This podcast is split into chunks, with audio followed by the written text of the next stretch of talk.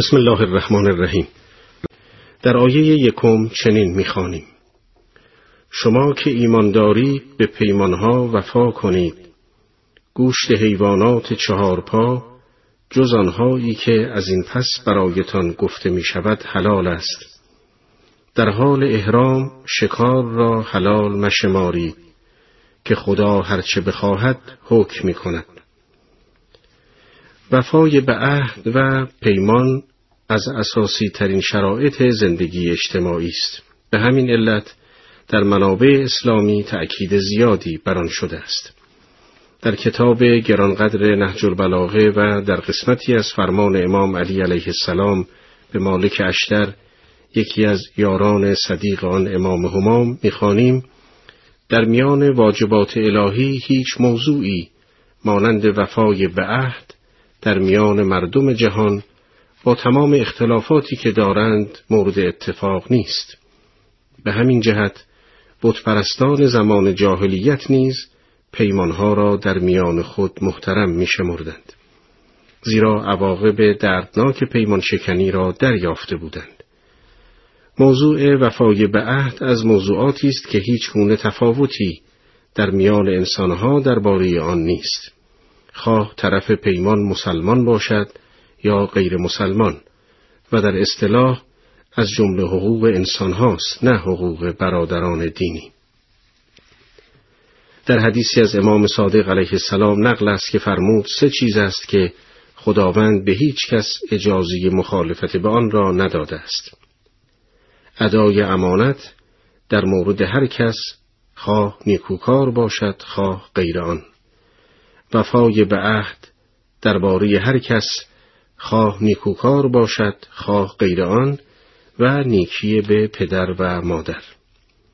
همچنین آیه یکم سوره شریفه ماعده از جمله آیاتی است که در مباحث حقوق اسلامی به آن استدلال می شود و اساس یکی از قواعد مهم فقهی است که اصالت اللزوم فی العقود نام دارد. بدین معنا که هر گونه پیمان و معاهده‌ای درباره اشیا و یا معاملات و قراردادهای اقتصادی که میان دو نفر منعقد می گردد لازم الاجراست. شایان ذکر است که لزوم وفای به پیمانهای دو جانبه تا زمانی است که از یک طرف نقض نشده باشد. اما اگر از یک طرف نقض شود، طرف مقابل ملزم به وفاداری نیست و این از ماهیت عقد و پیمان ثابت شده است. در آیه دوم سوره شریفه ماعده چنین می‌خوانیم. شما که ایمان دارید شعائر خدا و ماه حرام و قربانی نشاندار و بدون نشانه و بدون قلاده و زائران بیت الحرام را که به طلب روزی و خوشنودی پروردگارشانند حرمت بدارید و چون از احرام به در آمدید شکار توانید کرد. دشمنی گروهی که شما را از مسجد الحرام باز داشتند به تعدی کردن وادارتان نکند به نیکی و تقوا همکاری کنید و به بدکاری و تجاوزگری همکاری نکنید تقوای الهی پیشه کنید که او به سختی عقوبت می کند. در این آیه شریفه نکات مهمی مورد توجه قرار گرفته است. نخست تنظیم شعائر الهی و احترام به ماههای حرام که باید در این ماهها از جنگ و خونریزی اجتناب ورزید. سپس می‌فرماید تمام زائران خانه خدا باید از آزادی کامل در این مراسم بزرگ الهی بهرهمند باشند و هیچ گونه امتیازی در این قسمت در میان قبایل، افراد، نژادها و زبانها نیست. همچنین در آیه شریفه به یک اصل اساسی توجه شده است و آن تعاون و همکاری است. طبق این اصل مسلمانان موظفند در کارهای نیک با هم مشارکت داشته باشند اما همکاری در اهداف باطل و اعمال نادرست و ظلم و ستم مطلقا ممنوع است. در فقه اسلامی از این قانون در مسائل حقوقی استفاده شده است و پاره معاملات و قراردادهای تجاری که جنبه کمک به گناه و یا تعدی و ظلم به مردم را در بردارد حرام شمرده شده است. بدیهی است که اگر اصل تعاون در اجتماع اسلامی احیا شود و مردم بدون در نظر گرفتن مناسبات شخصی، نژادی و خیشاوندی با کسانی که در کارهای مثبت و سازنده گام برمیدارند همکاری کنند و از همکاری با ستمگران در هر گروه و طبقه خودداری برزند بسیاری از نابسامانی های اجتماعی سامان می‌یابند. همچنین اگر در مقیاس بین المللی دولتها با متجاوزان همکاری نکنند تعدی و تجاوز رفته رفته در جهان محو خواهد شد. در آیه سوم سوره شریفه ماعده می‌خوانیم اینها بر شما حرام شده. مردار گوشت خوب و زپی که نام غیر خدا بر آن یاد شده و حیوانی که خفه شده باشد و به سنگ یا آسیب زدن مرده باشد. همچنین حیوانی که از بلندی سقوط کرده یا به ضرب شاخ مرده و نیم خورده درنده. مگر آنکه به موقع و قبل از مردن ذبح کرده اند و آنچه برای بتان ذبح شده و حیوانی که گوشتش به قید قرعه تیرهای قمار تقسیم شود که این کار خود نافرمانی است. اکنون کسانی که کافر شدند از دین شما نومید گشتند از آنها مترسید و از من بترسید. اکنون دینتان را برای شما به کمال آوردم و نعمت خیش بر شما تمام کردم و اسلام را دین شما انتخاب کردم. آیه ادامه می دهد و هر که به هنگام قحطی ناچار باشد بدون تمایل به گناه از گوشت حرام بخورد. خدا آمرزگار و رحیم است. این آیه شریفه به دو موضوع متفاوت اشاره دارد نخست محرمات خوردن را در مورد گوشتها برشمرده و دوم به بحث اکمال دین و ناامیدی کامل مشرکان پرداخته است. روش اسلام در بهره برداری از گوشت حیوانات یک روش کاملا اعتدالی است. اسلام گوشت حیواناتی که دارای تغذیه پاک بوده و مورد تنفر نباشند حلال کرده است. حیواناتی که از گوشت آنها استفاده می شود باید از حیوانات علفخوار باشند زیرا گوشت حیوانات گوشتخوار بر اثر خوردن گوشتهای مردار آلوده و غالبا ناسالم و مایه انواع بیماری هاست. همچنین حیواناتی که از گوشتشان استفاده می شود نباید زیانی برای جسم و روح انسان به وجود آورند و طریقه ذبح آنها باید بر اساس موازین خاصی صورت گیرد که در کتب فقهی مفصل راجع به این موضوع بحث شده است. در خصوص روز اکمال دین در آیه سوم سوره شریفه ماعده قرآن توضیح می دهد که در این روز کافران معیوس شده دین کامل گشته و نعمت خدا تکامل یافته و آین اسلام از جانب خداوند به عنوان آین نهایی مردم جهان پذیرفته شده است.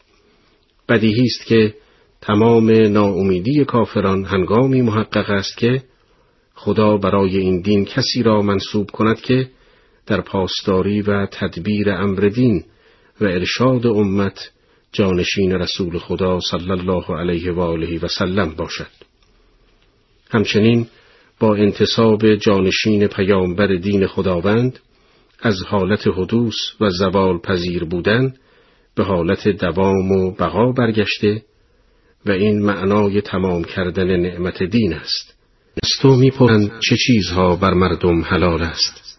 بگو چیزهای پاکیزه برای شما حلال است و خوردن سید حیواناتی که تعلیم شکار داده ایم. هرگاه آنها را بدانسان که خدایتان آموخته است تعلیم داده باشید از شکاری که می‌گیرند بخورید و نام خدا را یاد کنید و تقوای الهی پیشه کنید که خدا سریع الحساب است. به دنبال احکامی که درباره گوشتهای حلال و حرام در آیات پیشین ذکر شد، در این آیه شریفه طریقه بهره برداری از سید حیوانات شکاری را بیان می دارد. باید توجه داشت به سبب قید مکلبین در آیه سید به وسیله سگهای شکاری مجاز است. اما اگر حیوانات شکاری دیگری سیدی را از پای درآورند ولی قبل از آن که سید بمیرد با آداب شرعی ذبح کنیم حلال است. همچنین باید توجه داشت حیوانی را که سگهای شکاری شکار می کنند اگر زنده به دست آید باید طبق آداب اسلامی ذبح شود. اما اگر سید پیش از آن که به آن برسند جان دهد حلال است اگرچه ذبح نشده باشد. در پایان آمده است هنگامی که سگ شکاری رها می شود نام خدا را ببرید. در آیه پنجم می‌خوانیم اکنون چیزهای پاکیزه بر شما حلال شده است. تعام کسانی که کتاب دارند بر شما حلال است و تعام شما نیز بر آنها حلال است. و زنان پارسای مؤمن و زنان پارسا از آنها که پیش از شما کتاب داشتهاند اگر مهرشان را به ایشان بدهید به طور زناشویی نه زناکاری و رفیقیری بر شما حلالند. و هر که ایمان را انکار کند اعمال وی باطل می شود و در آخرت از زیانکاران است. این آیه شریفه در اصل ناظر به رفع محدودیت های معاشرت با اهل کتاب است که با تثبیت حکومت اسلامی نازل شده است. در تفسیر علی ابن ابراهیم از امام صادق علیه السلام نقل شده است که منظور از تعام اهل کتاب در آیه حبوبات و میوه هاست نه حیواناتی که ذبح می کنند زیرا آنها هنگام ذبح کردن نام خدا را نمی‌برند.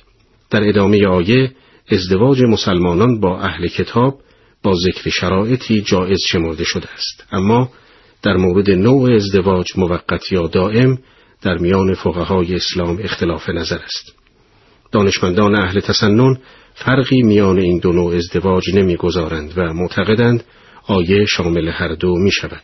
ولی در میان فقهای شیعه جمعی معتقدند که آیه منحصرا ازدواج موقت را بیان می کند و بعضی از روایات که از ائمه معصومین علیهم السلام در این زمینه وارد شده این نظر را تایید می کند.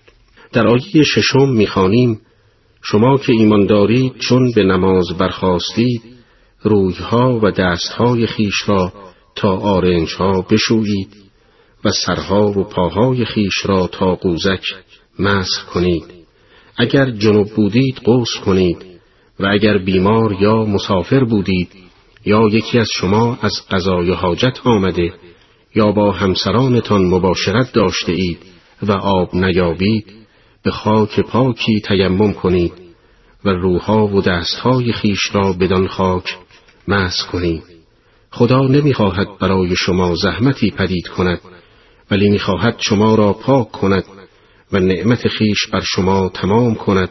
شاید سپاس دارید. در روایتی از امام علی ابن مسرزا علیه السلام می‌خوانیم برای این دستور وضوع داده شده و آغاز عبادت با آن است که بندگان هنگامی که در پیشگاه خدا می ایستند و با او مناجات می کنند پاک باشند و دستورات او را به کار بندند. از آلودگی ها و نجاست ها برکنار شوند. علاوه بر این وضوع سبب می شود که آثار خواب و کسالت از انسان برچیده شود و قلب برای قیام در پیشگاه خدا نور و صفا یابد. در آیات هفتم، هشتم، نهم و دهم سوره شریفه ماعده می‌خوانیم.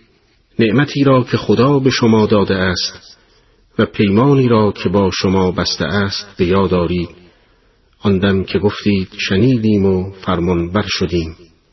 تقوای الهی پیش سازید که خدا دانای مکنونات سینه هاست. شما که ایمان دارید برای خدا قیام کنید و به انصاف گواهی دهید. شخصی قوی وادارتان نکند که عدالت نورزید. عدالت بورزید که به تقوا نزدیکتر است. و تقوای الهی پیشه کنید که خدا از اعمالی که می کنید خبر دارد. خدا به کسانی که ایمان آورده و کارهای شایسته کرده اند وعده نیکو داده که مغفرت و پاداشی بزرگ دارد. اما کسانی که کافر شده اند و آیه های ما را دروغ انگاشتند اهل جهنمند عدل همانند توحید در تمام مبانی اسلام در مسائل عقیدتی، اخلاقی و حقوقی در ابعاد فردی و اجتماعی ریشه دارد و به این ترتیب به عنوان یکی از اصول مذهب و یکی از زیربناهای فکری مسلمانان شناخته شده است. اگرچه عدالتی که جزء اصول مذهب است یکی از صفات خداست و در اصل خداشناسی که نخستین اصل از اصول دین است مندرج است ولی ممتاز ساختن آن بسیار پرمعناست و به همین دلیل در مباحث اجتماعی اسلام روی هیچ اصلی به اندازه عدالت تکیه نشده است. در تفسیر صافی و در تفسیر آیه هفتم سوره الرحمن چنین آمده است.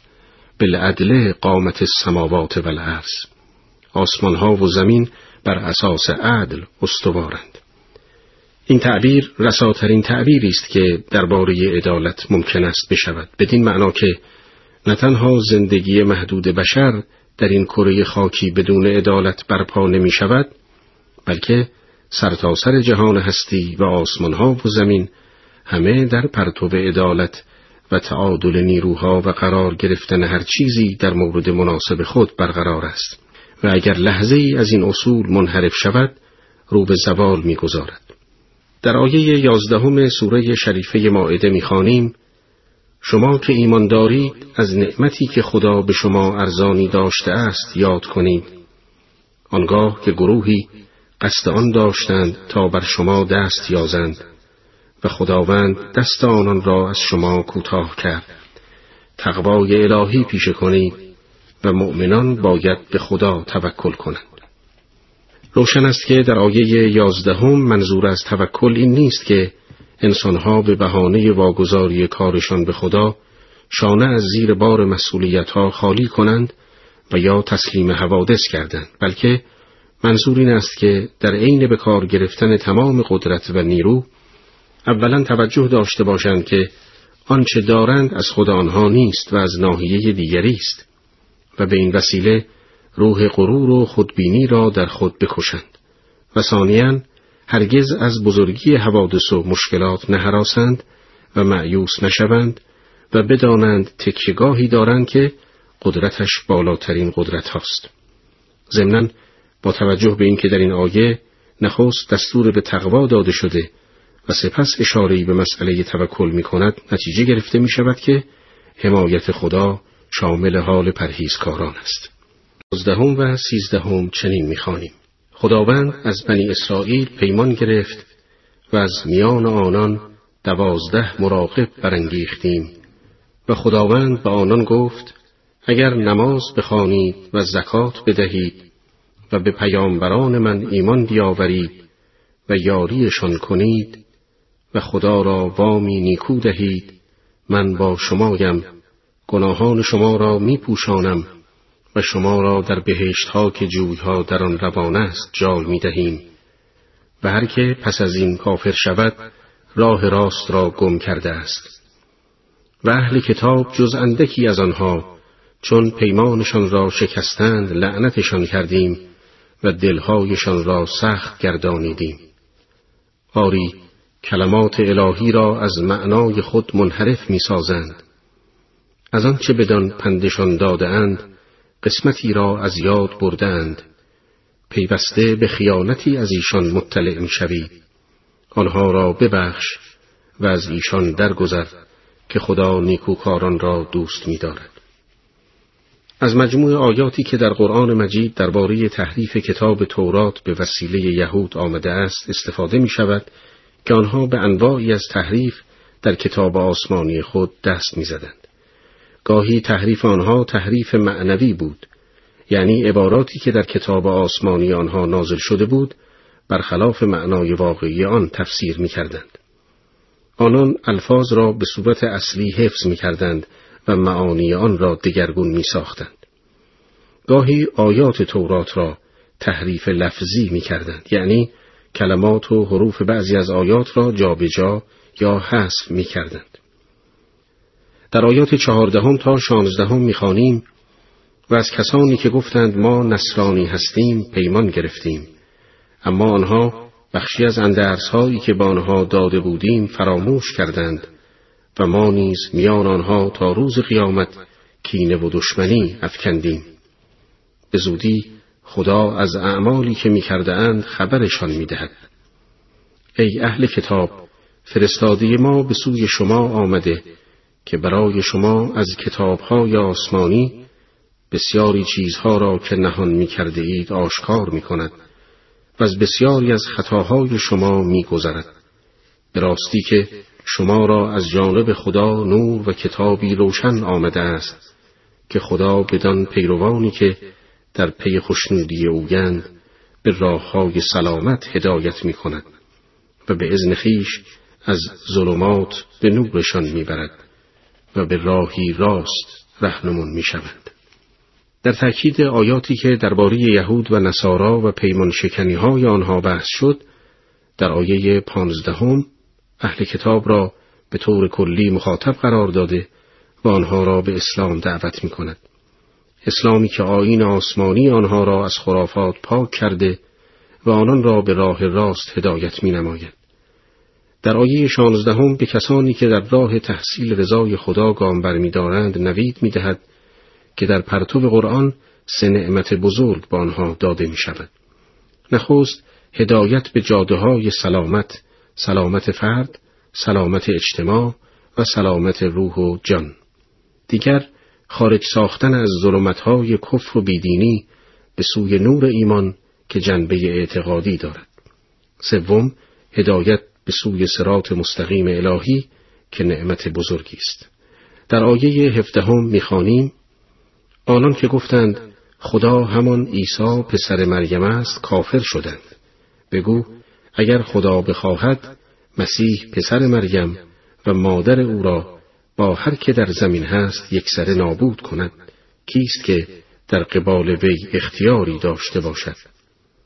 ملک آسمان ها و زمین و آنچه میان آنهاست خاص خداست. هرچه بخواهد میآفریند که خدا بر همه چیز تواناست. این آیه علیه کسانی که مسیح را در عین بشر بودن خدا می‌دانند اقامه برهان می کند. مسیح چنانچه بشر باشد تمام عوارضی که بر ساگر افراد بشر تطبیق می شود باید بر او نیز صدق کند. مسلم است که افراد بشر مانند دیگر اجزای آسمان ها و زمین همه ملوک خدا و مسخر سلطنت و قدرت او هستند. خداوند می تواند هرچه اراده کند در آنها تصرف کند و به هرچه بخواهد در مورد آنان حکم کند. بنابراین او می تواند مسیح را از بین ببرد همان گونه که می تواند مادرش مریم و تمام مردم زمین را هلاک نماید. به این ترتیب اگر مسیح خدا باشد چگونه هلاک می شود؟ بنابراین فرض بشر بودنی برای مسیح فرض خدا بودن او را خونسا می کند زیرا با هم تناقض دارند. در آیه هجدهم می‌خوانیم یهود و نصارا می‌گویند فرزندان خدا و دوستان اوییم. بگو پس چرا شما را به سزای گناهانتان عذاب می کند؟ چنین نیست بلکه شما انسانهایی از مخلوقات خدایید خدا هر که را بخواهد می بخشد و هر که را خواهد عذاب می کند و از آن خداست فرمان روایی آسمان ها و زمین و آنچه میان آنهاست و بازگشت همه به سوی اوست. در تکمیل بحث‌های گذشته درباره یهود و نصارا در این آیه به یکی از ادعاهای بی اساس و امتیازات مهم اشاره کرده و آن را باطل می شمارد. یهود و نصارا حرفشان این بود که می گفتند ما فرزندان خدا و دوستان او هستیم. شک نیست که آنها خود را حقیقتا فرزندان خدا نمی دانستند.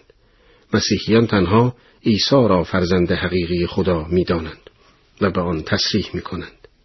آنها منظورشان از این نام و عنوان بدین سبب بود که رابطه خاصی میان خود و خدا میپنداشتند و گویا هر کس طرفدار آنها می‌شد بدون اینکه عمل صالحی انجام داده باشد خود به خود از دوستان گروه فرزندان خدا محسوب می‌شد اما می‌دانیم که قرآن با تمام این امتیازات موهوم مبارزه می کند و امتیاز هر انسانی را تنها در ایمان عمل صالح و پرهیزکاری او می‌داند. در آیه نوزدهم چنین آمده است. ای اهل کتاب فرستاده ما پس از وقفه در بعثت رسول به سوی شما آمده که حق را برای شما روشن می کند تا نگویید نویداور و بیم رسانی بر ما مبعوث نشده است. اینک آن مجد دهنده و بیم دهنده آمده است و خدا بر همه چیز تواناست. فترت در اصل به معنای سکون و آرامش است و به فاصله میان دو جنبش و حرکت نیز گفته می شود. و از آنجا که در فاصله حیات حضرت مسیح علیه السلام و پیامبر ختمی مرتبت صلوات الله علیه پیامبری مبعوث نشد قرآن این دوران را دوران فترت رسول نامیده است شایان ذکر است که در این دوره خاص رسول و پیامبری نبوده است اما هیچ مانعی نیست که اوسیای پیامبر وجود داشته باشند به تعبیر بهتر رسولان آنهایی بودند که دست به تبلیغات وسیع و دامنداری می‌زدند مردم را بشارت و انذار می‌کردند و سکوت و خاموشی اجتماعات را در هم می شکستند و صدای خود را به گوش همگان می رسندند. اما اوسیای آنها همگی چنین مأموریتی نداشتند و حتی گاهی ممکن بود آنها به خاطر یک سلسله عوامل اجتماعی در میان مردم به طور پنهان زندگی داشته باشند. بسم الله الرحمن الرحیم طی برنامه های گذشته تا کنون به دنبال ترجمه قرآن کریم از ابتدا به آیه بیستم از سوره شریفه ماعده رسیدیم. تمامی آیاتی که امروز تلاوت شد درباره یکی از حوادث و ماجراهای قوم بنی اسرائیل است. قرآن کریم در موارد مختلفی داستان زندگی بنی اسرائیل را نقل کرده تا مایه عبرت مسلمین گردد. چرا که مطابق پاره از روایات اسلامی حوادثی که بر امت مسلمان خواهد گذشت شباهت بسیاری با ماجراهای قوم بنی اسرائیل دارد. قرآن در آیه بیستم درباره این حادثه می‌فرماید و چون موسی به قوم خیش گفت ای مردم نعمت خدا را به یاد که میان شما پیامبرانی پدید آورده و شما را زمامدار قرار داده و به شما ارزانی داشت آنچرا که به هیچ کس از اهل زمانه نداده است. ای قوم من به این سرزمین پاک که خدا برای شما مقرر کرده درایید و عقب گرد مکنید که زیانکار می‌شوید. گفتند ای موسی در آنجا گروهی جبار هستند و ما هرگز بدان داخل نشویم تا آنان از آنجا خارج شوند. اگر از آنجا درآیند وارد خواهیم شد. پس از آن که حضرت موسی قوم بنی اسرائیل را از سلطه فرعون رهایی بخشیده و از سرزمین مصر خارج ساخت از طرف خداوند معمور گشت که با بنی اسرائیل به سرزمین مقدسی که ظاهرا بیت المقدس می باشد داخل شده و آنجا را از وجود کفار و مشرکین پاک سازد از این رو با یادآوری سه نعمت عمده خداوند بر آنان سعی در تشویق آنان بر این کار می نماید. این سه عبارت از بعثت تعداد زیادی از انبیا در میان آنان چون یعقوب، اسحاق و یوسف و دیگری رهایی آنان از دست فرعون و مالکیت آنان بر جان و مال و خاندانشان و سومین نعمت عنایات و الطاف الهی بر آنان چون شکافته شدن رود نیل و نزول غذاهای آسمانی برای ایشان بوده است. ولی بنی اسرائیل از دستور خداوند سرپیچی کرده و در جواب موسی چنین پاسخ دادند که ای موسی در آنجا گروهی جبار هستند و ما هرگز بدان داخل نشویم. آیه بیست و سوم ادامه می دهد دو تن از مردان خدا ترس که خدا موهبتشان داده بود گفتند از این دروازه بر آنها درایید که اگر از آن وارد شوید پیروزید. اگر ایمان دارید پس به خدا توکل کنید. آیه بعد ادامه می دهد گفتند ای موسی مادام که آن گروه در آن جایند ما هرگز بدان داخل نشویم تو با پروردگارت بروید و پیکار کنید که ما اینجا نشسته ایم. جبارین جمع جبار به معنای کسانی است که از سطوت و قدرت برخوردار بوده و دیگران را به زور وادار به اطاعت از خود می نمایند. بنی اسرائیل با عنوان کردن این که دشمنان ما از جبارین هستند از اطاعت فرمان خداوند سرپیچی کرده و با آنکه دو نفر از خدا ترسان و اولیاء الهی آنان را راهنمایی کرده و وعده پیروزی حتمی بر دشمن را به آنان دادند باز حاضر به جهاد کردن در راه خدا نشدند. به خاطر ضعف و زبونی که در روح آنان لانه کرده بود خطاب به موسی گفتند تو و پروردگارت بروید و دشمن را نابود کنید تا ما داخل شهر شویم. و انتظار داشتند که این بار نیز این درخواست بیپایه آنان مورد قبول واقع شود. ولی این بار موسی از آنان به خدا شکایت کرده و چنین عرضه داشت. موسی گفت من جز بر خود و برادرم تسلط ندارم. میان من و این جمعیت گنهکار جدایی بیفکن. خداوند فرمود این دیار تا چهل سال بر آنها حرام است. پیوسته در زمین سرگردان خواهند بود. پس غم گروه اسیان پیشه را مخور. در نتیجه سرپیچی و نافرمانی بنی اسرائیل خداوند آنان را چهل سال در زمین سرگردان نمود. کلمه یتیهون به معنای سرگردانی است ولی بعدا این کلمه نام بیابانی شد که بنی اسرائیل در آن سرگردان بودند که ظاهرا بخشی از صحرای سیناست. در طول این چهل سال بنی اسرائیل هرچه حرکت می کردند راه صحیح را نمی یافتند و در نتیجه تعداد زیادی از آنان در طول این مدت به سبب سختی شرایط زندگی مردند و مجازات نافرمانی خود را در این دنیا دیدند و پس از این مدت بود که توانستند خود را به آن سرزمین مقدس رسانیده و از سرگردانی رهایی یابند. سی و پنجم درباره پیوند با خداوند می‌فرماید شما که ایمان آورده ای پرهیزکاری پیشه کنید و وسیله ای برای تقرب به خدا بجویید. در پی یافتن وسیله برایید و در راه او جهاد کنید باشد که رستگار شوید. آیه بعد ادامه می دهد کسانی که کافر شدند اگر هرچه در زمین است و معادل آن را نیز داشته باشند و بخواهند فدیه عذاب روز قیامت خیش قرار دهند از آنها پذیرفته نشود و عذابی دردناک دارند. می‌خواهند از آتش درآیند ولی از آن درآمدنی نیستند. لهم عذاب مقیم و برای ایشان عذابی پاینده است.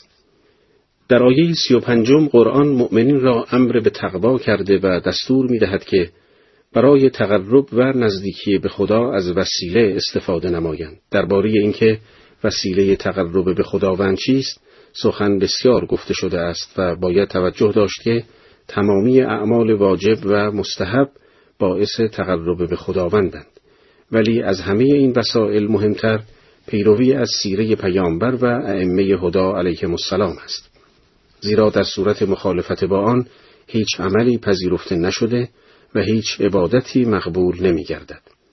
در تفسیر صافی از نبی اکرم صلی الله علیه و آله و سلم درباره اهل بیت چنین روایت شده است که آن حضرت فرمود پیشوایان ما از فرزندان حسین علیه السلام می باشند. هر که آنان را اطاعت نماید خداوند را اطاعت نموده و هر که نافرمانی آنان کند خداوند را اسیان کرده. اینان ریسمان محکم و وسیله به سوی خداوندند و از این روست که در آیه سی و ششم و سی و هفتم میفرماید کافران اگر چند برابر تمامی اموال دنیا را برای رهایی خود از آتش دهند نمی توانند از آن خارج شوند. زیرا تنها راه رهایی از آتش تقوا پیشه کردن و انتخاب وسیله و جهاد در راه خداست. و چون گروه کافران چنین نکرده اند در آتش باقی میمانند در آیه بعد درباره مجازات سارقان مطالبی را عنوان می کند. آیه سی و میفرماید مرد دزد و زن دزد دستهایشان را به سزای عملشان به عنوان مجازاتی که از جانب خداست قطع کنید که خدا نیرومند و فرزانه است. آیه بعد ادامه می دهد پس هر کس بعد از ستمی که کرده توبه کند و کار خود را اصلاح کند خداوند آمرزنده و مهربان است. آیا نمیدانی که پادشاهی آسمان ها و زمین را از آن خداوند است؟ هر که را خواهد عذاب کند و هر که را خواهد بیامرزد. و خداوند بر هر چیزی تواناست. در آیه سی و سوم مجازات شورشیان و آشوب کنندگان بر علیه حکومت اسلامی بیان گردید. در آیه سی و هشتم نیز به بیان مجازات دزدی که خود نوعی بر هم زدن نظم جامعه به شکل پنهانی است پرداخته شده است. مجازات دزدی که با شرایط شرعی دزدیش به اثبات رسیده باشد قطع دست سارق است به اندازه مشخصی که بیان خواهد شد. شرایطی که با اجتماع آن شرایط حد سرقت اجرا می شود چندین شرط بوده که از آن جمله است مالی که دزدیده باشد باید حداقل برابر سه چهارم مسقال معمولی طلا قیمت داشته باشد. و از مکان محفوظی مانند خانه و مغازی دربسته و یا جیبهای پنهان سرقت شده باشد. و سارق نیز باید عاقل و بالغ بوده و وادار به دزدی نشده باشد. و مال دیگران را با مال خودش اشتباه نکرده باشد. با اجتماع تمامی این شرایط و شرایط دیگری که در باب حدود کتب فقهی به تفصیل مورد بحث قرار گرفته است، باید دست دوز را قطع کرد. در مرحله اول چهار انگشت دست راست او بریده می شود. و اگر باز دزدی کرده و دزدی او شرعا با شرایطی که ذکر شد به اثبات رسید، شست او را نیز باید قطع کرد. و در صورت تکرار اعدامش می کنند زیرا چنین شخصی نشان داده است که قابلیت اصلاح نداشته و جز ضرر برای جامعه کاری نمی نماید. در آیه سی و میفرماید اگر کسی توبه نماید حد شرعی از او برداشته می شود. البته این توبه باید قبل از ثبوت حد در محضر دادگاه باشد و اگر کسی بعد از شهادت شهود و اثبات حد توبه نماید مجازات او برطرف نمی گردد. توبه و گذشت خداوند بعد از آیاتی که مجازات شدید در آن ذکر شده از نکات مهمی است که نشانه رعایت حقوق بشری و مهمتر از آن تربیت انسان در قرآن است و خداوند قرض از حدود خود را ساختن جامعه سالم ذکر می کند. قرآن در آیات بعد درباره منافقان و یهودیان می‌فرماید ای پیامبر آنها که به کفر میشتابند تو را غمگین نکنند. آنان که به زبان گویند ایمان داریم ولی دلهایشان مؤمن نیست. و نیز یهودیانی که به سخنان دروغ گوش می سپارند و برای جماعت دیگری که نزد تو نیامده اند خبرچینی می کنند. آنها سخنان را از محل خود تحریف می کنند و می گویند اگر این حکم به شما داده شد آن را بگیرید. و اگر این حکم داده نشد از آن حذر کنی. و هر که را خداوند خواهد که به فتنش افکند برای او در قبال خدا کاری نمی‌توانی انجام دهی. و اینان همان کسانند که خداوند نخواسته دلهاشان را پاکیزه کند. برای آنان در دنیا فرومایگی است و در آخرت عذاب بزرگی است. کافران بسیار به سخنان دروغ گوش می‌دهند.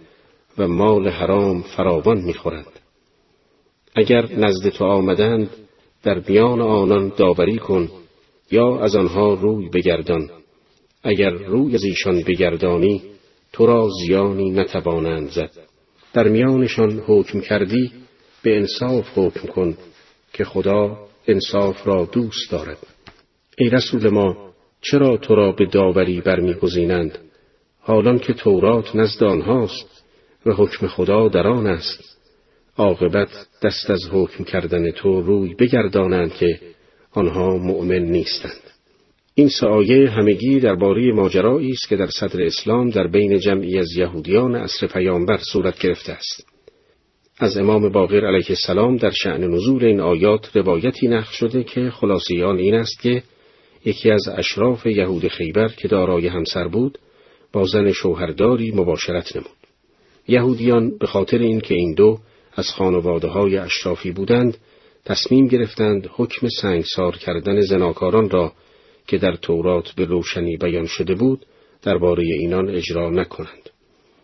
بلکه به نزد پیامبر رفته تا اگر آن حضرت مجازات سبکتری را بیان داشت آن را انجام داد و الا کلا از مجازات این دو نفر خودداری نمایند هنگامی که به پیامبر مراجعه کردند آیات سنگباران کردن مرتکبین زنای محسنه نازل شد ولی یهود از قبول این حکم خودداری نمودند و بهانه آنان این بود که چنین حکمی در تورات نیست و از این راه می‌خواستند بگویند که تو پیامبر خدا نیستی زیرا اگر پیامبر الهی بودی باید مطابق تورات که یک کتاب آسمانی است حکم کردی.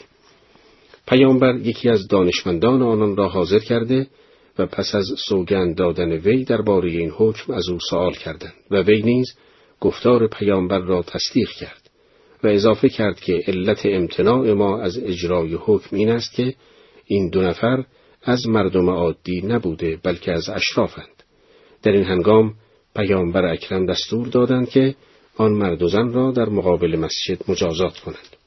آنچه که این نکته نشان می‌دهد اینکه باید احکام الهی درباره همه کس بدون چون و چرا و بدون توجه به نژاد و نفوذ آنان اجرا گردد. زیرا در غیر این صورت جرائم و گناهان در میان جامعه افزایش مییابد. زیرا عدهای که خود را مسون از مجازات می‌بینند به هیچ پروایی دست به اعمال ناپسند زده و محیط جامعه را آلوده می‌سازند.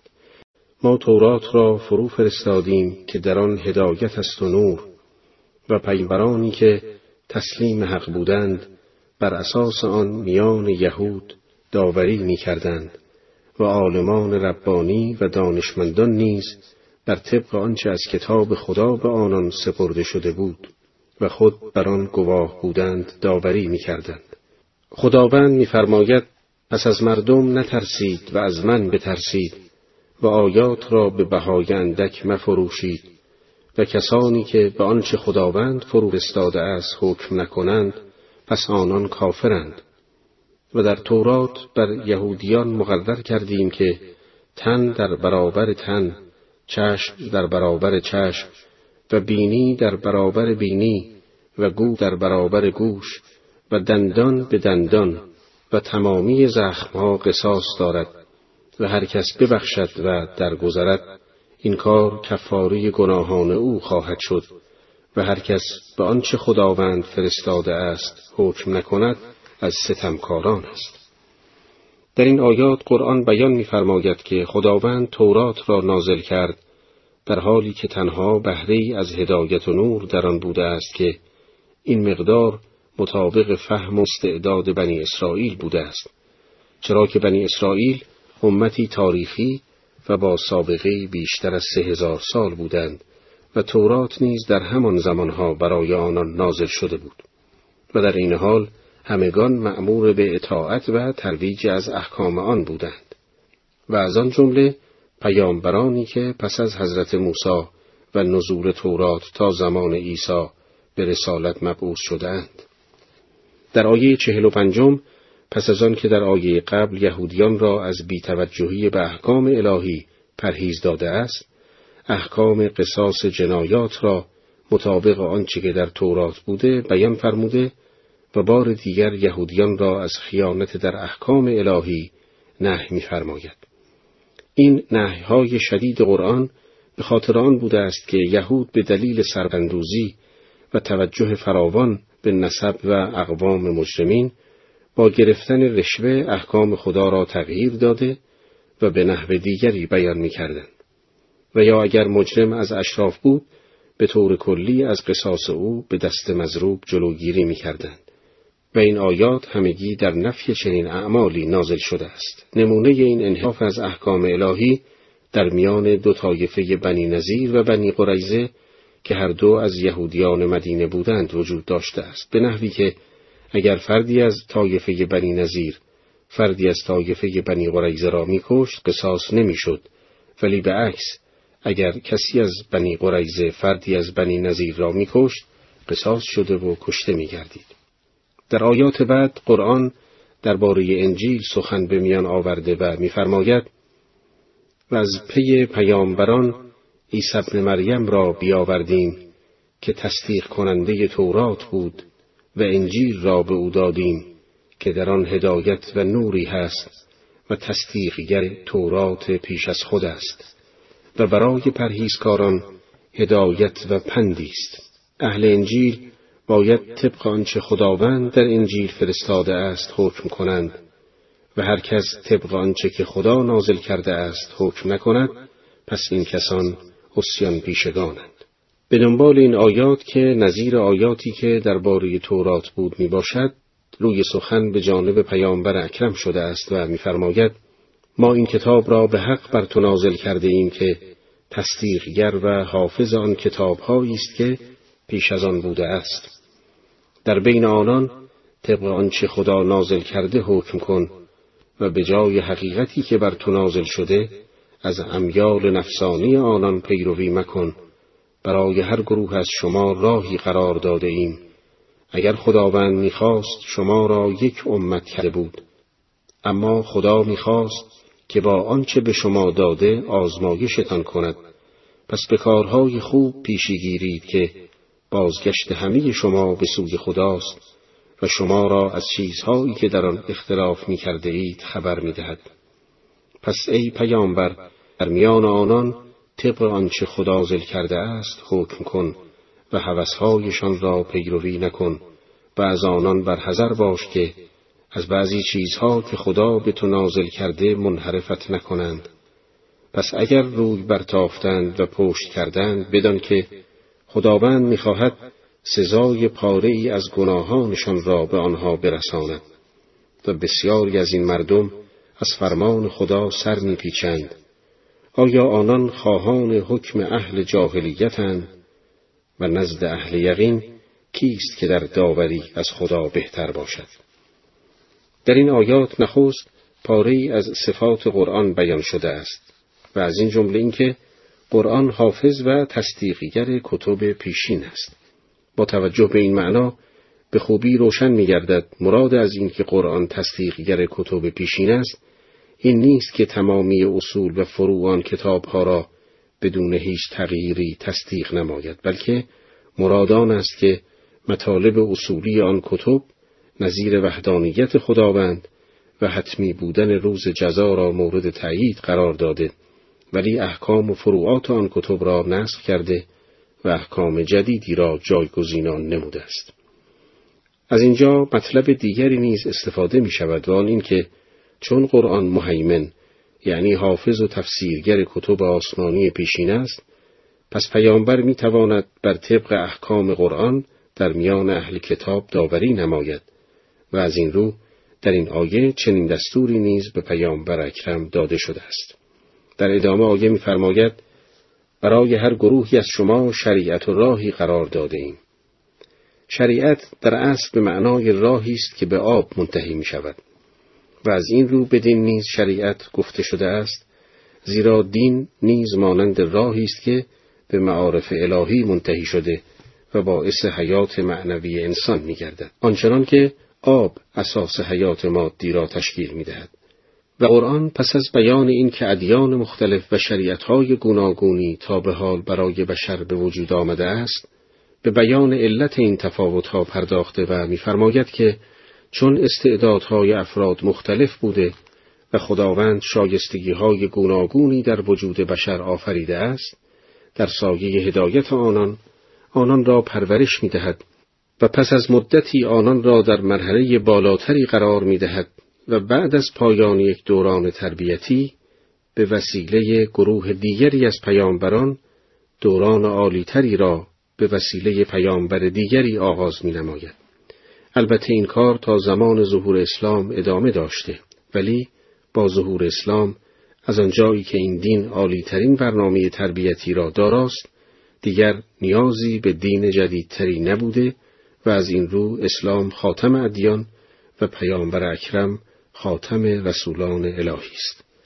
قرآن درباره رابطی با کفار یهود و نصارا در آیه پنجاه و یکم می‌فرماید یا ایها الذین آمنو لا تتخذوا اليهود و النصارا اولیاء بعضهم اولیاء بعض. شما که ایمان آورده اید یهودیان و مسیحیان را به دوستی نگیرید. بعضی از آنان دوستان یکدیگرند. هر کس از شما با آنها دوستی کند او هم از آنهاست و خداوند گروه ستمکاران را هدایت نمی کند. دعای بعد ادامه می دهد خواهی دید که بیمار دلان به سوی یهود و نصارا می شتابند و می گویند که بیم داریم که دچار حادثه شو می شویم حالان که امید است که خداوند پیروزی و گشایشی فرستد.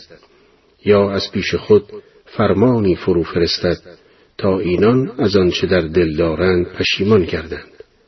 آنگاه مؤمنان به یکدیگر گویند آیا اینان همان کسانی هستند که سوگند یاد کردند که در همه مصیبتها با شما هستند همانا کردار آنها همه تباه شد و از آن زیان دیدند و زیانکار شدند این آیات به دو جریان فکری و اجتماعی در رابطه با بیگانگان اشاره کرده یکی را رد و دیگری را تایید می نماید.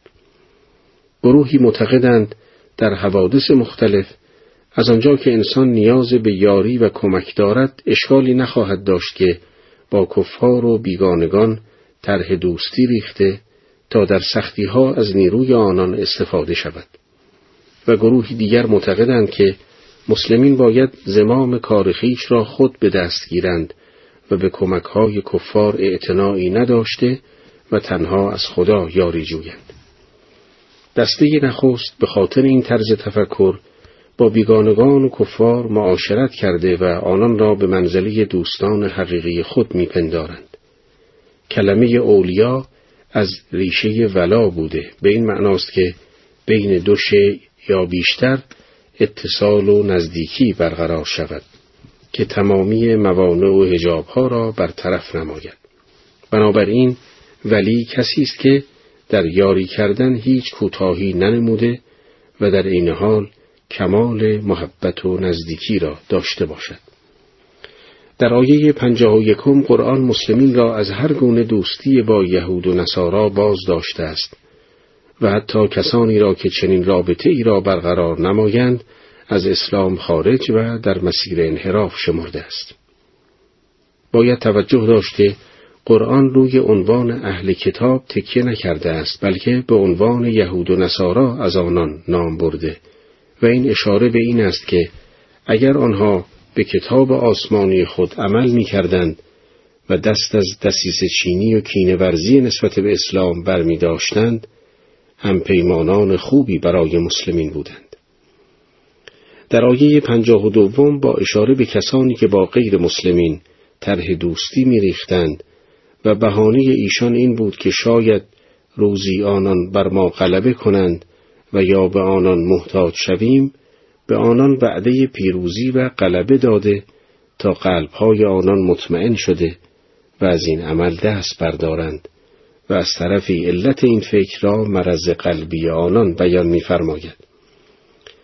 مراد از این که این افراد قلبهایشان مریض است اشاره به این نکته است که اینها اگرچه ایمان به خدا دارند ولی ایمانشان سست بوده و مخلوط با شک و تردید است و از یقین قلبی به خداوند و نصرت و یاری او بهرهمند نیستند و از این رو به جای اتکال به خدا دست نیاز به نزد مشرکین دراز می نمایند. در مقابل این گروه گروه دیگری بودند که به خاطر بهرهمندی از ایمان راسخ نه تنها دوستی با یهود و نصارا نمی کردند بلکه با ارائه نمونههایی از خیانتهای آنان سعی در هوشیار کردن دیگران نسبت به خودها و نگرنگ های دشمنان اسلام می کردند. هدف قرآن از این سختگیری در رابطه با غیر مسلمانان این است که دشمنان اسلام نتوانند با نفوذ در جامعه اسلامی سعی در نابود کردن آن بنمایند. در طول تاریخ نیز موارد چندی دیده می شود که به خاطر سستی مسلمین در پیروی از دستور قرآن کریم در ظرف مدت کوتاهی دشمنان بر جامعه اسلامی نفوذ کرده و با منحرف کردن عقاید آنان اساس جامعه اسلامی را برهم زدند که نمونه بارز آن حوادث مربوط به اسپانیاست که پس از هفت قرن در ظرف سالهای معدودی مسیحیان در آن رخنه کرده و آن را نابود ساختند قرآن سپس در آیه پنجاه و چهارم در رابطه با مسائلی که گفته شد خطاب به مؤمنین می‌فرماید یا ایها الذین آمنوا من یرتد منکم عن دینه فسوف یأتی الله بقوم یحبهم و یحبونه. ازلة علی المؤمنین اعزة علی الکافرین. یجاهدون فی سبیل الله ولا یخافون لومة لائم ذلك فضل الله یعطیه من یشاء والله واسع علیم. شما که ایمان آورده اید هر از شما از دین خود بازگردد به زودی خداوند گروهی را بیاورد که دوستشان دارد و آنان نیز خدا را دوست دارند. مردمی که با مؤمنان خاضع و با کافران سرکشند و در راه خدا کارزار کنند و از ملامت ملامتگران نهراسند. این فضل خداست که به هر که خواهد دهد و خداوند وسعت بخش و داناست. در این آیه خداوند خطاب به مؤمنان می‌فرماید کسانی که از فرامین الهی پیروی نمی کنند گمان نکنند که دین خدا محتاج به آنان است. چرا که خداوند خود یاری دهنده دینش بوده و به زودی برای اسلام قومی را خواهد آورد که از هر گونه پیوند دوستی با کفار مبرا هستند و تنها خداوند را دوست می‌دارند. و از این رو از فرامین پیامبر اکرم به خوبی تبعیت کرده و در راه نصرت اسلام از هر چیز خود میگذرند. و در این راه از کنایه های افراد سست ایمان و کافر دچار ضعف نمیگردند. در ادامه آیات مسئله رهبری جامعه اسلامی پس از پیامبر اکرم صلوات الله علیه و آله و سلم طرح می شود. قرآن در این باره در آیه پنجاه و پنجم می فرماید انما ولیکم الله و رسوله والذین آمنوا الذین یقیمون الصلاة و یؤتون الزکات و هم راکعون و من یتول الله و رسوله والذین آمنوا فان حزب الله هم الغالبون سرپرست و رهبر شما فقط خداست و پیامبر او و کسانی که ایمان آورده اند و نماز را برپا می دارند و در حال رکوع زکات می پردازند. آیه بعد ادامه می دهد و کسانی که رهبری خدا و پیامبر او و افراد با ایمان را بپذیرند از حزب خدایند و به راستی حزب خدا پیروز است. کلمه ولی که در آیه پنجه و پنجم به کار رفته است دارای معانی گوناگونی است که بعضی از آن معانی در توضیح آیه پنجاه و یکم همین سوره بیان شد. یکی دیگر از معانی مهم کلمه ولی که در این آیه مورد نظر می باشد سرپرستی و زعامت است و از این رو به جانشین زمامداران مسلمین نیز ولی عهد مسلمین گفتند. شما که ایمان آورده اید کسانی را که دین شما را به بازیچه گرفتند و از زمره آنهایی هستند که پیش از شما کتابشان دادند و نیز کافران را به دوستی نگیرید و اگر واقعا مؤمنید از خدا بترسید این افراد چون به نماز ندا دهید آن را به استهزا گیرند زیرا آنها گروهی نابخردند. ای پیامبر بگو ای اهل کتاب آیا خشم و غضب شما نسبت به ما جز برای آن است که ما به خدا و آنچه بر ما و قبل از ما نازل شده ایمان آورده ایم و جز از آن روست که بیشترشان نافرمانند؟ بگو آیا به کیفری که نزد خدا بدتر از این است آگاهتان سازم آنکه خدا لعنتش کرده و بر او غضب آورده و از آنها گروهی را میمونها و خوکها و یا پرستنده تاغوت کرده آنها جایشان بدتر است و از راه راست نسبت به دیگران گمراه ترند. در این آیات به پاره از صفات سوء اهل کتاب اشاره شده است و از آن جمله اینکه اهل کتاب دین خدا را به بازی می‌گیرند و مسخره می‌کنند قرآن با بیان اینکه اسلام را به بازیچه و مسخره می‌گیرند مسلمانان را از دوستی با آنان نهی می کند. زیرا اگر کسی واقعا مؤمن به خدا و رسول اسلام باشد هرگز اجازه نمی دهد که کسی اسلام را مسخره کرده و ریشخند نماید چه رسد به اینکه با چنین شخصی دوستی نماید در آیه پنجاه و هشتم نمونه ای از رفتار سو اهل کتاب را در هنگامی که مسلمین به نماز برمیخواستند یادآور می شود تا به خوبی مسلمین با رفتار ناپسند اینان آشنا شده و از آنان بیزاری جویند. در آیه پنجاه و نهم علت رفتار سو اهل کتاب بیان می شود. زیرا اهل کتاب از این که می دیدند در برابر شکوه احکام و تعالیم اسلام هیچ گونه بهانه ندارند ناراحت بوده و به خاطر تعصبهای قومی و دینی حاضر به ترک آین نصف شده خود نبودند و از این رو نسبت به مسلمین حسادت ورزیده و عقده درونی خود را به گفتارهای تند و رفتارهای توهینآمیز ابراز می داشتند و انتقام خود را می گرفتند. در آیه شستم به بحث با اهل کتاب پرداخته می شود و آیه می فرماید به فرض که آنچنان که به شما می گوید اسلام آوردن و ایمان به خدا و رسول و انبیاء پیشین داشتن در نزد خدا ارزشی نداشته باشد. ولی در نزد خدا بدتر از این حالت وضعیت کسانی است که به خاطر رفتار سوءشان خداوند آنان را لعنت کرده و به خاطر پلیدیشان به شکل خوک و میمون مسخشان کرده و این گونه افراد مسلما پستر و بیمقدارترند و از طرف دیگر روشن است که ایمان به خدا و رسول او از بهترین کارها بوده و هیچ خدمتی همتراز آن نمی باشد. در ادامه آیات درباره پاره دیگر از رفتارهای ناپسند اهل کتاب چنین می آید. و چون نزد شما آیند گویند ما ایمان آورده ایم در حالی که با کفر آمدند و با کفر خارج شدند و خداوند از آنچه که پنهان می کنند آگاه تر است.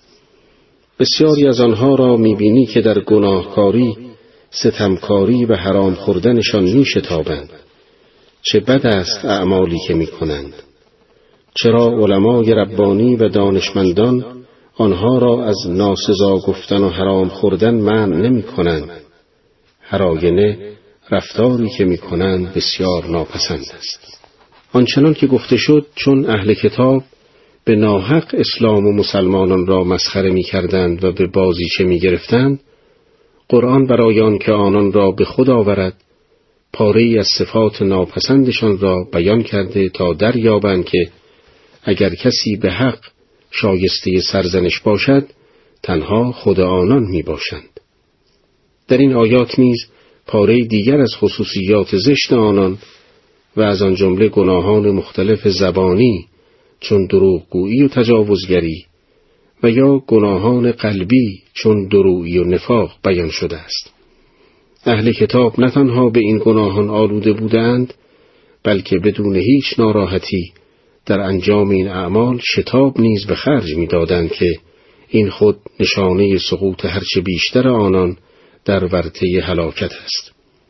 در ادامه آیات قرآن به ذکر یکی از عقاید باطله یهود پرداخته و می‌فرماید و یهودیان گویند دست خدا بسته است دستهایشان بسته باد و به سزای این حرف لعنت شدند چنین نیست بلکه دو دست خداوند گشوده است و هر گونه که خواهد روزی می‌دهد آنچه بر تو نازل شده سرکشی و انکار آنان را افزون می کند میان آنان تا روز قیامت دشمنی و کینه افکنده ایم هرگاه آتش جنگی افروختند خدا آن را فرو نشانده است. در زمین به فساد میکوشند و خداوند مفسدان را دوست ندارد. در تفسیر المیزان درباره این آیه میفرماید زمانی که آیه شریفه منزل لذی یقرز الله قرضا حسنا نازل شد یهودیان از روی استهزا به مسلمانان گفتند که دست خدا بسته است و نمی‌تواند برای ترویج دینش پول لازم را به دست آورد. از این رو قرض خواسته است. قرآن با اشاره به این سخنان یهود که نظیر سایر اهل کتاب سعی در مسخره کردن مسلمین داشتند می‌فرماید این چنین که گمان کرده اند نیست بلکه دستهای خود ایشان بسته است. مراد از دستان خداوند که در این آیه به کار رفته است قدرت الهی است و تصمیه آن به دست اشاره به کمال قدرت الهی دارد. نکته دیگری که در این آیه به آن اشاره شده است این است که یهودیان خود را از تمامی مردم برتر می دانستند و به این که در میان آنان پیامبران بسیاری ظهور کرده و از علوم الهی آگاهی دارند بسیار افتخار می کردند به حدی که سایر مردم را افراد آمی و بی اطلاع قلمداد می نمودند. از این رو هنگامی که مشاهده کردند که قرآن در میان مردمی ساده و آمی بر پیامبر نازل شده و در این حال ناسخ تورات است بسیار خشمگین شده و هر آیه‌ای که از قرآن نازل می گردید به جای پنداموزی و هدایت یافتن چهره در می کشیدند و با خشم از آن یاد می کردند. در ادامه آیات قرآن اهل کتاب را دعوت می نماید که از اعمال ناپسند خود دست برداشته و با ایمان و عمل صالح گناهان سابق خود را جبران نمایند تا از این راه از نعمتهای خداوند در دنیا و آخرت بهرهمند گردند. قرآن در این باره می‌فرماید اگر اهل کتاب ایمان آورند و پرهیزکار شوند گناهانشان را بپوشانم و به بهشتهای پرنعمت داخلشان کنیم. اگر اینان تورات و انجیل را یا آنچه از پروردگارشان بر آنها نازل شده به پای داشتند از بالای سر و از زیر قدمهایشان یعنی از نعمتهای آسمانی و زمینی روزی می‌خورند. از آنها گروهی معتدلند و بسیاریشان اعمالی که می‌کنند ناپسند است. الله الرحمن الرحیم.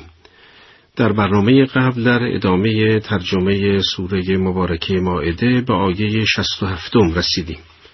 در آیات مورد بحث امروز نخست پیرامون یکی از ارکان مهم و اساسی اسلام سخن به میان آمده است. و پس از آن درباره اهل کتاب بحث می گردد.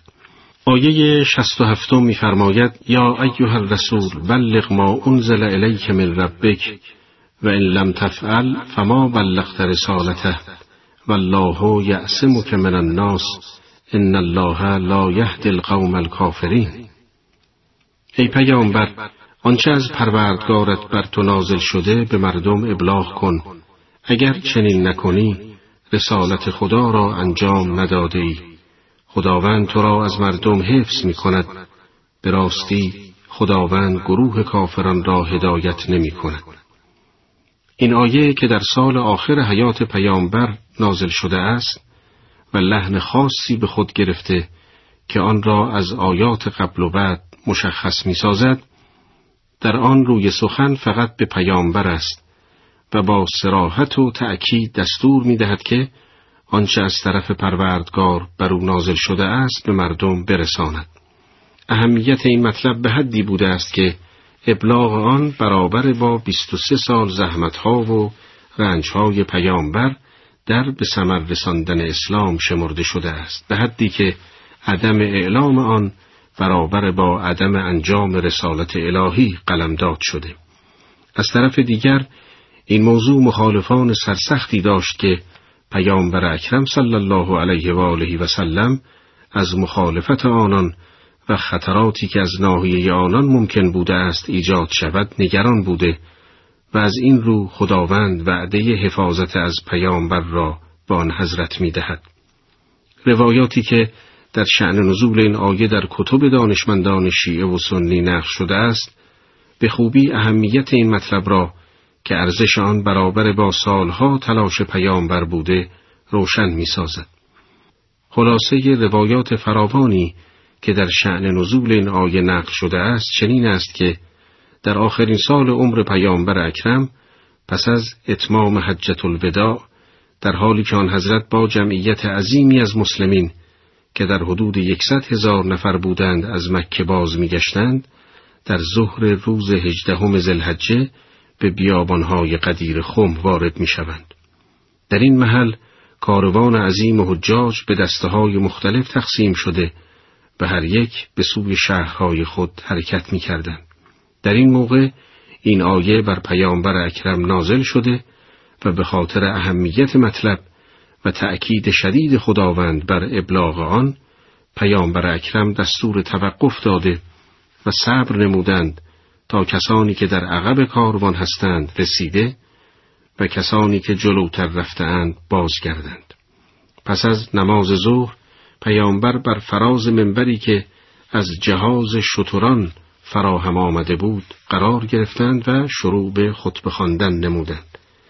پس از آن که از مردم گواهی بر توحید خداوند و رسالت خیش و حقانیت روز رستاخیز گرفتند فرمودند اکنون بنگرید با این دو چیز گرانمایه که در میان شما بیادگار می‌گذارم چه خواهید کرد از آن حضرت سوال شد کدام دو چیز گرانمایه حضرت فرمودند اولی سقل اکبر که کتاب خداست و دوم خاندانم را و این دو از هم جدا نمی شوند تا در بهشت به من بپیوندند. از این دو پیشی نگیرید که هلاک می شوید و عقب نیفتید که باز هلاک خواهید شد. آنگاه حضرت خم شده و علی علیه السلام را به نزد خود آورده دست او را گرفته و بلند کردند آنچنان که همه مردم او را دیدند و شناختند. آنگاه با صدای بلند فرمودند ای مردم چه کسی نسبت به مؤمنین از خدا آنها سزاوارتر است گفتند خداوند و پیامبر داناترند حضرت فرمود خدا مولا و رهبر من است و من مولا و رهبر مؤمنانم و نسبت به آنها از خودشان سزاوارترم. سپس فرمود من کنت مولاه فعلیون مولاه. هر کس من مولا و رهبر او هستم علی مولا و رهبر اوست. و این سخن را سه بار تکرار کردند به حدی که همگان به خوبی شنیدند. آنگاه چنین دعا کردند که خداوندا دوستان علی را دوست بدار و دشمنان او را دشمن بدار. آن کس که او را محبوب می دارد محبوب دار و آن کس که با او دشمنی دشمن دار. یارا یاری ها را که ترک یاریش کنند از یاری خیش محروم ساز و حق را همراه او گذار و او را از حق جدا مکن. و آنگاه در ادامه سخن فرمودند آگاه باشید. همه حاضران وظیفه دارند این خبر را به غائبان برسانند پس از تمام شدن سخن پیامبر و منصوب کردن علی علیه السلام به زعامت مسلمین امین وحی نازل شده و این آیه را بر پیامبر خواند. امروز آیین شما را کامل و نعمت خود را بر شما تمام کردم. با توجه به شعن نزول آیه به خوبی روشن می گردد که این مسئله رهبری الهی مردم پس از پیامبر بوده است که به منزله به سرحد کمال رسیدن دین و تمام شدن نعمت خداوند بر مسلمین و برابر با تمامی رسالت پیامبر است. در ادامه آیات قرآن خطاب به اهل کتاب می‌فرماید بگو ای اهل کتاب شما را قدر و منزلتی نیست تا تورات و انجیل را با وردگاران به شما شده ای دور ما آنچه از پرارت به تو نازل شده سرکشی و انکار بسیاری از آنان را افسون می کند. پس غم گروه ستمکاران را مخور اما کسانی که ایمان آوردهاند و کسانی که یهودیاند و سابعان و نصارا هر که به خدا و روز قیامت ایمان آورده و کار شایسته کرده نه ترسی خواهند داشت و نه غمگین می شود. یکی از مسائلی که در انجام کارهای مختلف نقش اساسی دارد این است که کارها از پایه ها و اساس محکمی برخوردار باشد و از آن جمله در امور معنوی نیز باید پایه اساسی وجود داشته باشد. آنچنان که در مشکلات و مسائل انسان باید از صبر برخوردار باشد تا بتواند وظایف خود را انجام دهد. از اینجا روشن می شود قرآن که خطاب به اهل کتاب می‌فرماید شما هیچ قدر و منزلتی ندارید تا تورات و انجیل را بپادارید مقصود آن است که از تکیگاه محکمی برای برپایی دین خداوند و کتب آسمانی برخوردار نیستید که این کنایه از تقوا نداشتن اهل کتاب و عدم توجه آنان به خداوند است. زیرا شرط اساسی در این امر ارتباط با خداوند است که اهل کتاب از آن برخوردار نبوده و حتی به جای پیروی از حق به خاطر کینه ای که نسبت به اسلام داشتند از شنیدن آیات قرآن خشمگین شده و بر شدت انکار خود میافزودند و از این شادمان بودند که خود را یهودی یا مسیحی بنامند.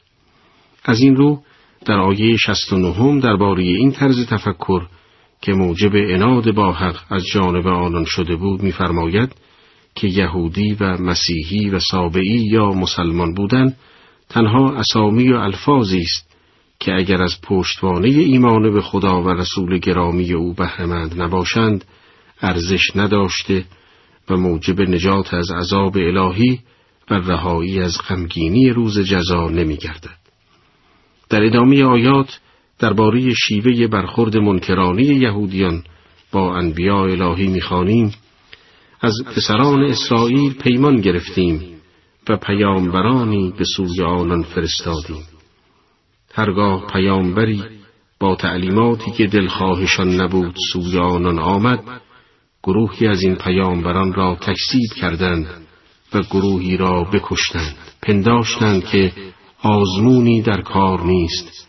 پس کور و کر شدند. آنگاه خدا به آنان توجه کرد. اما باز هم بسیاری از آنان کور و کر شدند و خداوند بدان چه می کنند بیناست. این آیات به خوبی نشان می دهد که اگر اهل کتاب پیامبر اکرم را تکسیب نموده و به او ایمان نمی آورند این عمل آنان سابقه داشته و شیوه همیشگی آنان بوده است. آنها پیامبرانی را که مخالف خواهشهای نفسانی آنها سخن می‌گفتند تکذیب کرده و یا میکشتند و آنقدر از اعمال خود مطمئن بودند که گمان می‌کردند از این جنایت ها هیچ ضرری نمی بینند. در حقیقت از شناخت حق و شنیدن صدای آن خود را محروم کردند و اگرچه خداوند آنان را بخشید ولی بار دیگر نیز به اعمال خود ادامه دادند و از سعادت ابدی محروم شدند از این روست که مسلمین نباید از عدم توجه گروهی کینتوز دچار اندوه شده و غمگین گردند و یا در خود سستی احساس نمایند پیرامون یکی از عقاید مهم مسیحیان بحث شده که آن عقیده به تسلیس و خدایی حضرت مسیح علیه السلام است. در این دو مورد قرآن با ارائه دلایل اقلانی بطلان آن را اثبات می نماید. آیه هفتاد و دوم سوره شریفه ماعده در این باره می‌فرماید لقد کفر الذین قالوا ان الله هو المسیح ابن مریم و قال المسیح یا بنی اسرائیل اعبدوا الله ربی و ربکم کسانی که گویند خدا همان عیسی پسر مریم است کافر شدند. و حالان که مسیح می گفت ای بنی اسرائیل خدا را که پروردگار من و شماست بپرستید که هر کس به خدا شرک آورد خدا بهشت را بر او حرام کرده و جایگاه او جهنم است و ستمکاران یارانی ندارند. کسانی که گویند خدا سومی آن ستاست بیگمان کافرند. خدایی جز خدای یگانه نیست. اگر از آن چه می‌گویند دست بر ندارند قطعا به کافرانشان عذابی دردناک خواهد رسید. آیا به سوی خدا باز نمیگردند و توبه نمی کنند و آمرزش نمی خواهند که خداوند آمرزنده مهربان است؟ مسئله تسلیس یکی از مهمترین پایه های اعتقادی مسیحیان است. بنابراین عقیده مسیح و روح القدس و خداوند هر سه با هم خدا هستند و در عین اینکه سه موجود حقیقی مختلف و مجزا از هم به شمار می آیند یک موجود واحد حقیقی را تشکیل می دهند. این عقیده در درون خود حاوی تناقض بوده زیرا امکان عقلی وجود ندارد که یک شیء واحد سه شیء باشد.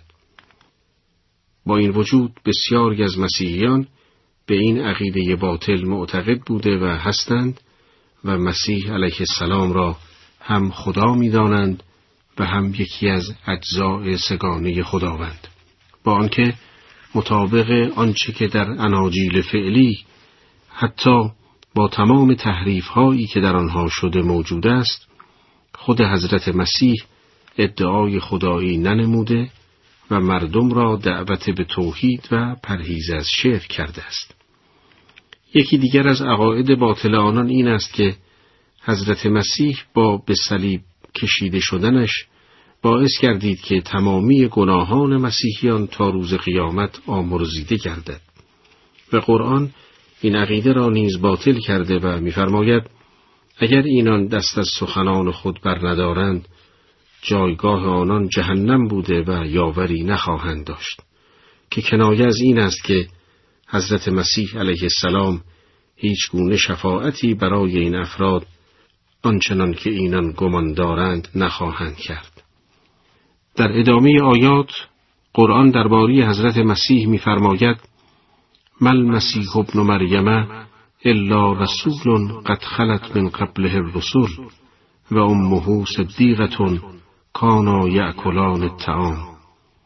مسیحای مریم پیامبری بیش نبود که پیش از او نیز پیامبرانی دیگر بودند و مادر او زنی پارسا بود هر دو غذا میخوردند بنگر چگونه آیه ها را برای آنها بیان می‌کنیم و باز بنگر چگونه سرگردان می‌شوند بگو چرا غیر خدا چیزی که برای شما نفعی و ضرری ندارد را میپرستید خدای یکتاست که شنوا و داناست. ای رسول ما بگو ای اهل کتاب در دین خیش قلوب به ناحق نکنید و حوثهای گروهی را که پیش از این به گمراهی افتاده و بسیاری را نیز گمراه کرده و از راه راست منحرف کرده اند پیروی مکنید.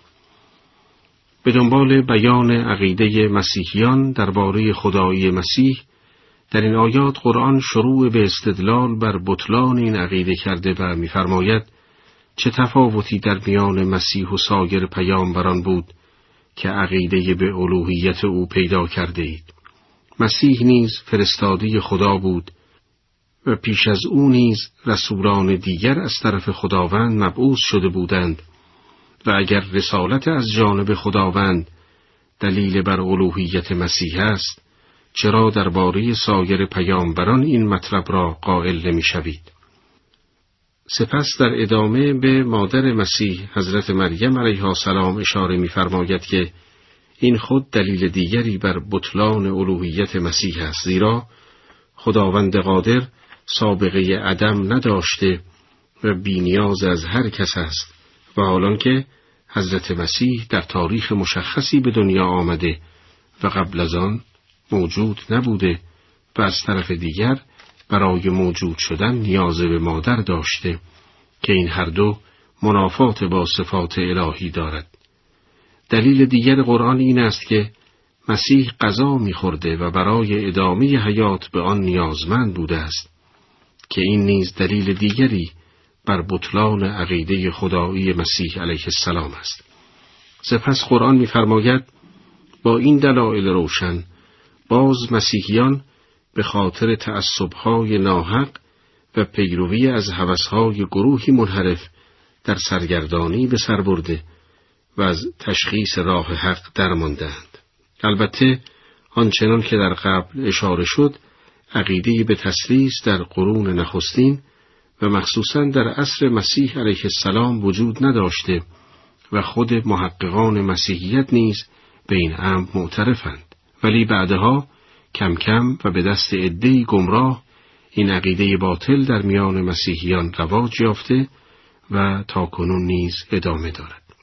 در آیات مورد بحث امروز پیرامون انحرافات گروهی از اهل کتاب و عدم توجه آنان به دستورات الهی که این خود باعث زلالت و گمراهی آنان گردیده است سخن به میان آمده و به خصوص درباره کینه شدید بسیاری از یهودیان نسبت به اهل ایمان هشدار داده شده است. قرآن در این باره می‌فرماید لئن الذین کفروا من بنی اسرائیل علی لسان داوود و عیسی ابن مریم از بنی اسرائیل آنان که به کفر گراییدند به زبان داوود و عیسی ابن مریم لعنت شدند برای آنکه اسیان ورزیدند و زیاده روی می کردند.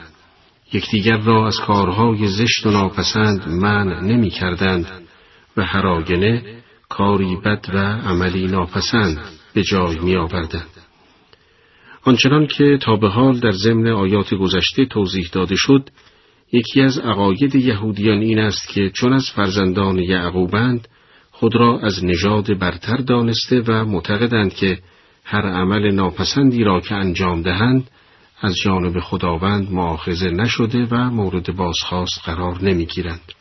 از این رو بسیاری از یهودیان در طول تاریخ هر عمل ناپسندی را که انجام می‌دادند به راحتی توجیه می نمودند و حتی از پیروی فرامین انبیا نیز سر باز زده و دست به کشتار آنان می‌زدند و با این همه معتقد بودند که بهشت اختصاص به آنان دارد و دیگر مردمان همه در جهنم خواهند بود. قرآن در این آیات بیان می‌فرماید که این عقیده گمان باطلی است که اینان نسبت به خداوند و عدالت الهی داشته و این گروه توسط انبیاء خود به سبب اعمال ناپسندشان لعنت شدند. در ادامه آیات درباره دیگر رفتارهای آنان چنین می آید. بسیاریشان را می بینی که با کسانی که کافر شدند دوستی می کنند. چه بد اعمالی از پیش برای خود فرستادند که نتیجه آن خشم خداوند بوده و در عذاب جاودانه خواهند ماند. اگر به خدا و پیامبر و آنچه بدو نازل شده ایمان داشتند کافران را به دوستی نمی گرفتند ولی بسیاری از آنان اسیان پیشند در این آیات به یکی دیگر از خلافکاری های یهود یعنی دوستی با کفار اشاره شده است که ریشه آن ناشی از عدم ایمان به خداوند و پیامبران است. زیرا اگر کسی مؤمن به خداوند و فرامین او باشد تمامی تلاشش در راه اطاعت از خداوند صرف شده و هرگز سعی در نافرمانی نمی کند. و اگر مرتکب گناهی شد به زودی استغفار کرده و جبران عمل ناپسندش را می کند و هر اندازه که گناهان کسی زیادتر باشد نشانگر عدم ایمان قلبی اوست اگرچه به زبان اصرار بر ایمان نماید. جمعی از یهودیان نیز از چنین خصیصه‌ای برخوردار بودند و کارشان تجاوز و تعدی از حدود الهی بود و از این رو در این آیات اشاره به کفر و شرک قلبی آنان کرده و می‌فرماید اگر ایمان داشتند چنین نمی کردند که مفهوم آن این است که آنان بهره از ایمان نبردند و از این روست که با کمال وقاحت برخلاف فرامین الهی رفتار نموده و با کفار و ظالمان طرح دوستی میریختند. در تفسیر مجموع بیان از امام باقر علیه السلام نقل شده است که این دسته از یهود جباران را دوست داشتند و اعمال هوسالود آنان را در نظرشان خوب جلوه می‌دادند تا با آنان نزدیک شده و از دنیاشان بهرهمند شوند. این روایات به خوبی میزان سستی ایمان یهود و توجه شدید آنان را به دنیا که سرمنشأ تمامی خطاهای آنان بوده است بیان می‌دارد. در ادامه آیات درباره شدت ادابت یهود با اسلام و از طرف دیگر محبت پاره از نصارا نسبت به اسلام می‌فرماید یهودیان و مشتکان را از همه مردم در دشمنی مؤمنان سختتر خواهی یافت و نزدیکتر از همه مردم به دوستی مؤمنان کسانی را خواهی یافت که گویند ما نصاراییم این از آن روست که کشیشان و راهبانی در میان آنها هستند و از آن روست که تکبر نمیورزند و هنگامی که آنچه را که بر پیام بر نازل شده میشنوند می‌بینی چشمهایشان از حقیقتی که بدان پی اند اشبار است و می‌گویند ربنا آمنا فکتبنا مع الشاهدین. پروردگارا ما ایمان آوردیم تو هم نام ما را در شمار شاهدان حق ثبت فرما. چرا ما به خدا و آنچه از حق به سوی ما آمده ایمان نیاوریم؟ در حالی که امیدواریم پروردگارمان با گروه شایستگان قرینمان سازد. در این آیات مقایسه میان یهودیان و مسیحیان معاصر پیامبر اسلام شده است در آیه هشتاد دوم یهود و مشتکان در یک صف قرار داده شدند و مسیحیان در صف دیگر زیرا یهودیان برخلاف مسیحیان برای نابودی اسلام دست همکاری به مشتکان دادند و با تمام قوا سعی در ضرب زدن به اسلام داشتند. قرآن دلیل این تفاوت را از امتیازات ویژه مسیحیان آن عصر دانسته است. زیرا در میان آنها جمعی دانشمند و کشیش بودند که گردن فرازی و اناد نداشتند. کلمی کشیش که در اصل یک لغت سریانی است به معنی پیشوا و راهنمای مذهبی مسیحیان بوده که در زبان عربی قسیس نامیده می شود و از طرف دیگر در میان آنان جمعی راهب بودند که سعی تمام در ترک علاق مادی داشتند و از این نظر نیز بر یهودیان برتری داشتند راهب از ریشه روح و به معنای کسی است که به خاطر ترس از خدا سعی فراوان در عبادت می نماید و از لذاذ دنیوی چشم می پوشد. از طرف دیگر آنان برخلاف یهود که خود را از نژاد برتر می دانستند در برابر پذیرش حق خاضع بوده و تکبری از خود نشان نمی‌دادند و از این رو با شنیدن آیات الهی متوجه حقانیت آن شده و با کمال شوق در حالی که گریه می کردند ایمان به رسول خدا می آوردند. در شن نزول این آیات مفسرین چنین گفتند که پس از هجرت گروهی از مسلمانان به حبشه با رهبری جعفر ابن ابی طالب مشتکان برای استرداد آنان سفیرانی به نزد نجاشی پادشاه حبشه فرستادند ولی نجاشی درخواست آنان را موکول به آن کرد که خود با پناهندگان صحبت نماید از این رو مسلمین را خواسته و با جعفر ابن ابی طالب به صحبت برخواست.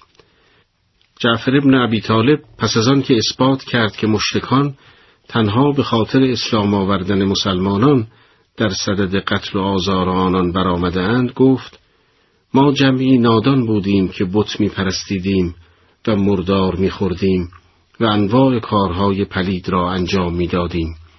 ولی خداوند پیامبری در میان ما مبعوث کرد که به ما دستور داده است هر گونه شرک را از خدا دور سازیم و فحشا و منکرات و ظلم و ستم و قمار را ترک کنیم. به ما دستور داده است نماز بخوانیم و زکات بدهیم. نجاشی گفت عیسی نیز برای همین مبعوث شده بود و در ادامه از جعفر پرسید آیا چیزی از آیاتی که بر پیامبر نازل شده است از حفظ داری؟ جعفر گفت آری و به قرائت آیاتی از سوره مبارکه مریم که درباره پاکدامنی حضرت مریم و مسیح علیه السلام از تهمتها و پیرایه هاست پرداخت این آیات اثر عجیبی بر روی حاضران گذاشت به حدی که نجاشی و کشیشان حاضر در مجلس از شوق به گریه افتادند زیرا متوجه شدند پیامبری که انجیل به ظهور او بشارت داده است حضرت محمد صلی الله علیه و آله و سلم است. از این رو نجاشی نه تنها از تحویل دادن مسلمین به کافران مکه خودداری نکرد بلکه خود نیز با گروهی از کشیشان اسلام آورد. و آیات هشتاد و دوم تا هشتاد و چهارم سوره مبارکه ماعده اشاره به اسلام آوردن آنان نموده است. در ادامه آیات درباره پاداش کسانی که در برابر حق تسلیم بوده و ایمان آوردند و مجازات کسانی که پیامبر را تکذیب کردند چنین می‌فرماید فاصابهم الله بما قالوا جنات تجری من تحتها الانهار خالدین فیها پس خداوند در برابر آنچه گفتند و آنان بهشت هایی داد که از زیر درخت های آن آب روان است و در آنجا جاویدانند و کسانی که کف ورزیدند و آیات ما را تکسیر کردند آنان اهل جهنمند بسم الله الرحمن الرحیم طی برنامه های پیشین سوره ماعده را تا آیه 86 ترجمه کردیم. آیاتی که امروز تلاوتان را شنیدید پیرامون پاره ای از فروعات احکام سخن می‌گوید. قرآن در این باره در آیه 87 میفرماید شما که ایمان دارید چیزهای پاکیزه ای را که خداوند برایتان حلال کرده حرام مکنید و از حد مگذرید به راستی خداوند از حد گذرندگان را دوست ندارد و از آنچه خداوند به صورت حلال و پاک شده روزی شما کرده است بخورید و از خدایی که به او ایمان دارید بترسید. راغب اصفهانی در کتاب مفردات پیرامون کلمه حرام می‌گوید که حرام چیزی است که آدمی از ارتکاب آن منع شده باشد. این منع ممکن است که از جانب خداوند باشد و یا عقل و یا عرف. و این آیات مؤمنین را از اینکه نعمتهای حلال الهی را بر خود حرام نمایند نه می نماید. زیرا چنین عملی مخالفت با ایمان به خداوند دارد. چرا که نشانه از بیاعتمادی به فرامین و دستورات الهی است. چون اگر کسی مؤمن به خداوند باشد یقین خواهد داشت آنچنان که انجام محرمات برای او زیان به دنبال دارد استفاده از نعمتهای خداوند نیز برایش بهره خواهد داشت و اگر جز این بود خداوند آن را تحریم می کرد.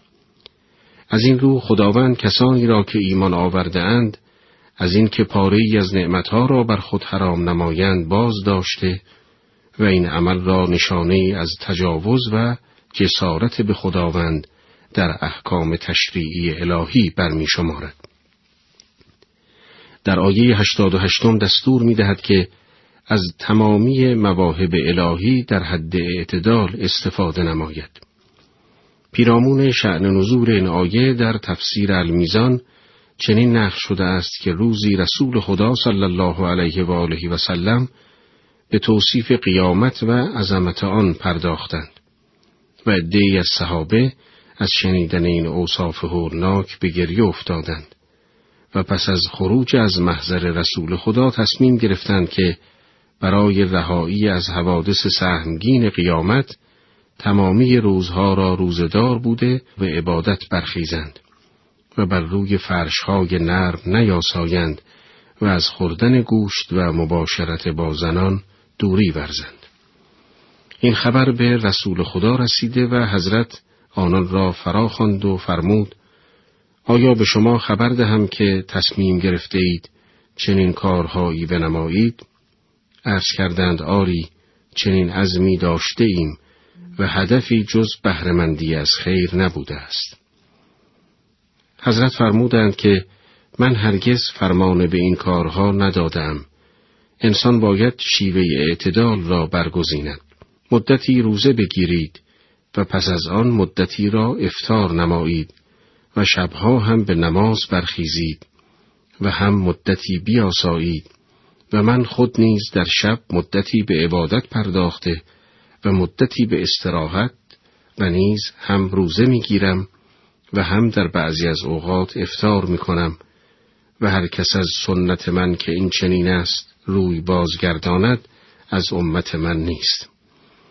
البته با توجه به این آیات و سخنان حضرت به خوبی روشن است همانطور که نباید یک سر ترک دنیا کرده و رهبانیت اختیار نمود همچنین نیز نباید تمامی هدف انسان بهرهمندی از لذاعز دنیوی باشد بلکه باید حد اعتدال در همه امور رعایت شود. و از اینجا روشن می شود که کسانی که با تمسک به این آیات سعی در توجیه اعمال دنیا مدارانه خود می نمایند سخن حقی بر زبان جاری نساختند. در ادامه آیات قرآن به طور کلی پیرامون قسم به خداوند و کفاره کسی که با مضمون آن مخالفت نماید چنین می‌فرماید. خداوند شما را به سوگندهای بیهودتان بازخواست نکند. ولیکن شما را به سوگندهایی که دل بدان بسته ای بازخواست کند. پس کفاره آن تعام دادن ده مستمند است با غذایی از متوسط غذایی که به خانوادی خود میخورانید یا پوشانیدن ایشان با لباس یا آزاد کردن بنده ای پس هر که نتواند سه روز روزه بگیرد. این کفاره سوگند شماست هنگامی که سوگند خوردید و سوگندهای خیش را حفظ کنید خداوند بدین سان آیات خود را برای شما بیان می کند باشد که سپاس گذارید. در این آیه خداوند چنین می‌فرماید که اگر کسی قسم بر کاری خورد و قسم او قسم سطحی و لقوی نبود باید که مضمون آن را رعایت نماید و اگر چنین نکرد و قسم خود را شکست باید که به جبران آن یکی از این کارها را انجام دهد. یا ده مستمند را با غذای معمول خانواده خود غذا دهد و یا لباس بپوشاند و یا آن که بنده ای را آزاد نماید. و اگر هیچ یک از این سه کار را نتوانست انجام دهد باید سه روز را روزه بگیرد. البته این کفاری مخالفت با سوگندهایی است که به صورت صحیح و شرعی انجام گرفته باشد. ولی سوگندهای غیر شرعی لغو بوده و مخالفت با آن کفاره ندارد سوگندهای لغو و بیهوده سوگندهایی است که هدف مشخصی نداشته و به خاطر عادت یاد کرده می شود و یا آنکه شخص سوگند به ترک عمل واجب و یا انجام عمل حرامی خورده باشد که مخالفت با چنین سوگندهایی کفاره در بر ندارد. در ادامه این آیات قرآن در آیه نودم حکم تحریم شراب و قمار را بیان می کند و میفرماید یا ایها الذین آمنو انما الخمر والمیسر والانصاب والازلام رجس من عمل الشیطان فاجتنبوه لعلکم تفلحون. شما که ایمان دارید همانا که شراب قمار بتها و تیرهای قرعه پلید و از کارهای شیطان است. پس از آن دوری کنید تا مگر شما رستگار شوید شیطان می‌خواهد که در شراب و قمار کردن میان شما دشمنی و خشم بیفکند و شما را از یاد خداوند و از نماز باز دارد. حال آیا دست بر می دارید و اطیع الله و اطیع الرسول و و خدای را فرمان برید و از پیامبر اطاعت کنید و از نافرمانی بپرهیزید و اگر رو گردان شدید پس بدانید که بر فرستادی ما وظیفه جز رسانیدن آشکار احکام نیست. بر کسانی که ایمان آوردند و کارهای نیک کردهاند در آنچه قبلا از می چشیدهاند گناهی نیست. مشروط بر آنکه پرهیز کاری کرده و ایمان آورند و عمل صالح انجام دهند. سپس تقوا پیشه کنند و ایمان آورند. باز هم تقوا پیشه کنند و نیکی نمایند. و خداوند نیکوکاران را دوست می دارد والله یحب المحسنین. در این آیات قرآن آشکارا حرمت شرابخواری و قماربازی و قرع زنی به وسیله تیرهای خاصی را که در زمان جاهلیت وجود داشته است بیان می‌فرماید. و فلسفه آن را نیز می‌گوید که از این راه شیطان بر اندیشه مردم حاکم شده و الفت و پیوستگی آنان را برهم می‌زند. زیرا کسی که به خاطر شرابخواری مست شده و قوه تعقل خود را از دست داده است و یا کسی که به خاطر از دست دادن زندگیش و تمامی آنچه که با زحمت به دست آورده در قمار دچار غضب میگردد هر یک از این دو آمادگی انجام اعمال جنونآمیزی را دارند که موجب جنایت و صدمات فراوانی به مردم میگردد. از طرف دیگر شرابخواری و قماربازی باعث می گردد که انسان یاد خدا را فراموش کرده و از عبادت و انجام وظایف الهی قافل گردیده که این خود زیانی دیگر بوده که موجب خسران ابدی است. از این رو قرآن حکم تحریم شراب و قمار را بیان داشته و مرتکب این اعمال را به منزله کسانی دانسته است که روی از خدا و رسول او برگرداندند. در آیه 93 سوره شریفه ماعده تنها درباره کسانی که بدون اطلاع از حکم تحریم و یا قبل از نزول آن شراب خوردهاند می‌فرماید که عمل اینان به شرط آنکه افراد متقی و صالحی باشند و بی اطلاع از حکم تحریم شراب باشند میبخشد. آیاتی که امروز تلاوت گردید به بیان پاره از احکام حج و عمره که پیرامون شکار حیوانات در حال احرام است پرداخته و پس از آن به تناسب احکام حج اهمیت مکه و اثر آن را در زندگی مسلمین بیان می کند.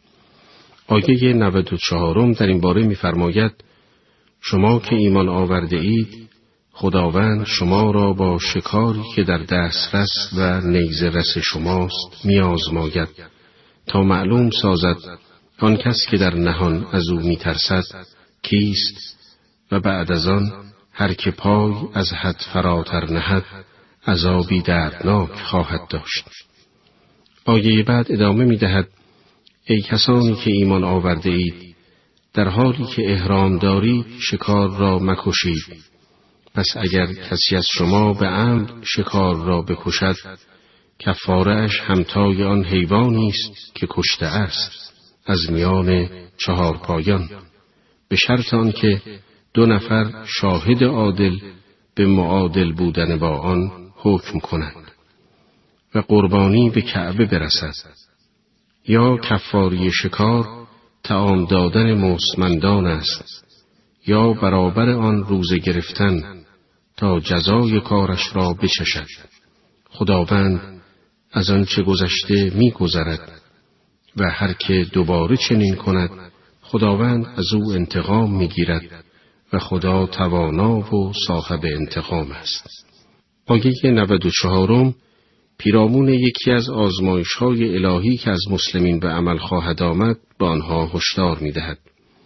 زیرا به طوری که در کتاب کافی نقل شده هنگامی که پیامبر اسلام و مسلمانان در سال هدیبیه که سال ششم هجرت باشد برای عمره با حال احرام حرکت کردند در میانی راه با حیوانات وحشی فراوانی روبرو شدند به طوری که می توانستند آنها را با دست یا نیزه به راحتی شکار کنند و این یک نوع آزمایش الهی برای مسلمانان محسوب می‌شد. مخصوصا با توجه به نیازی که آنان به تهیه غذا از گوشت حیوانات داشتند و با این همه از شکار آنها منع شده بودند. قرآن در آیه 95 به بیان کفاری سید پرداخته و می‌فرماید اگر کسی از روی عمد برخلاف حکم الهی دست به شکار حیوانی بزند باید کفاری آن را بپردازد که قربانی کردن حیوانی نظیر آنچه که سید کرده است و با شرایطی که در آیه بیان شده و یا اطعام یا لباس دادن به فقرا برابر قیمت آنچه که سید کرده می باشد و این کفاره برای آن است که کیفر کار خود را بچشد.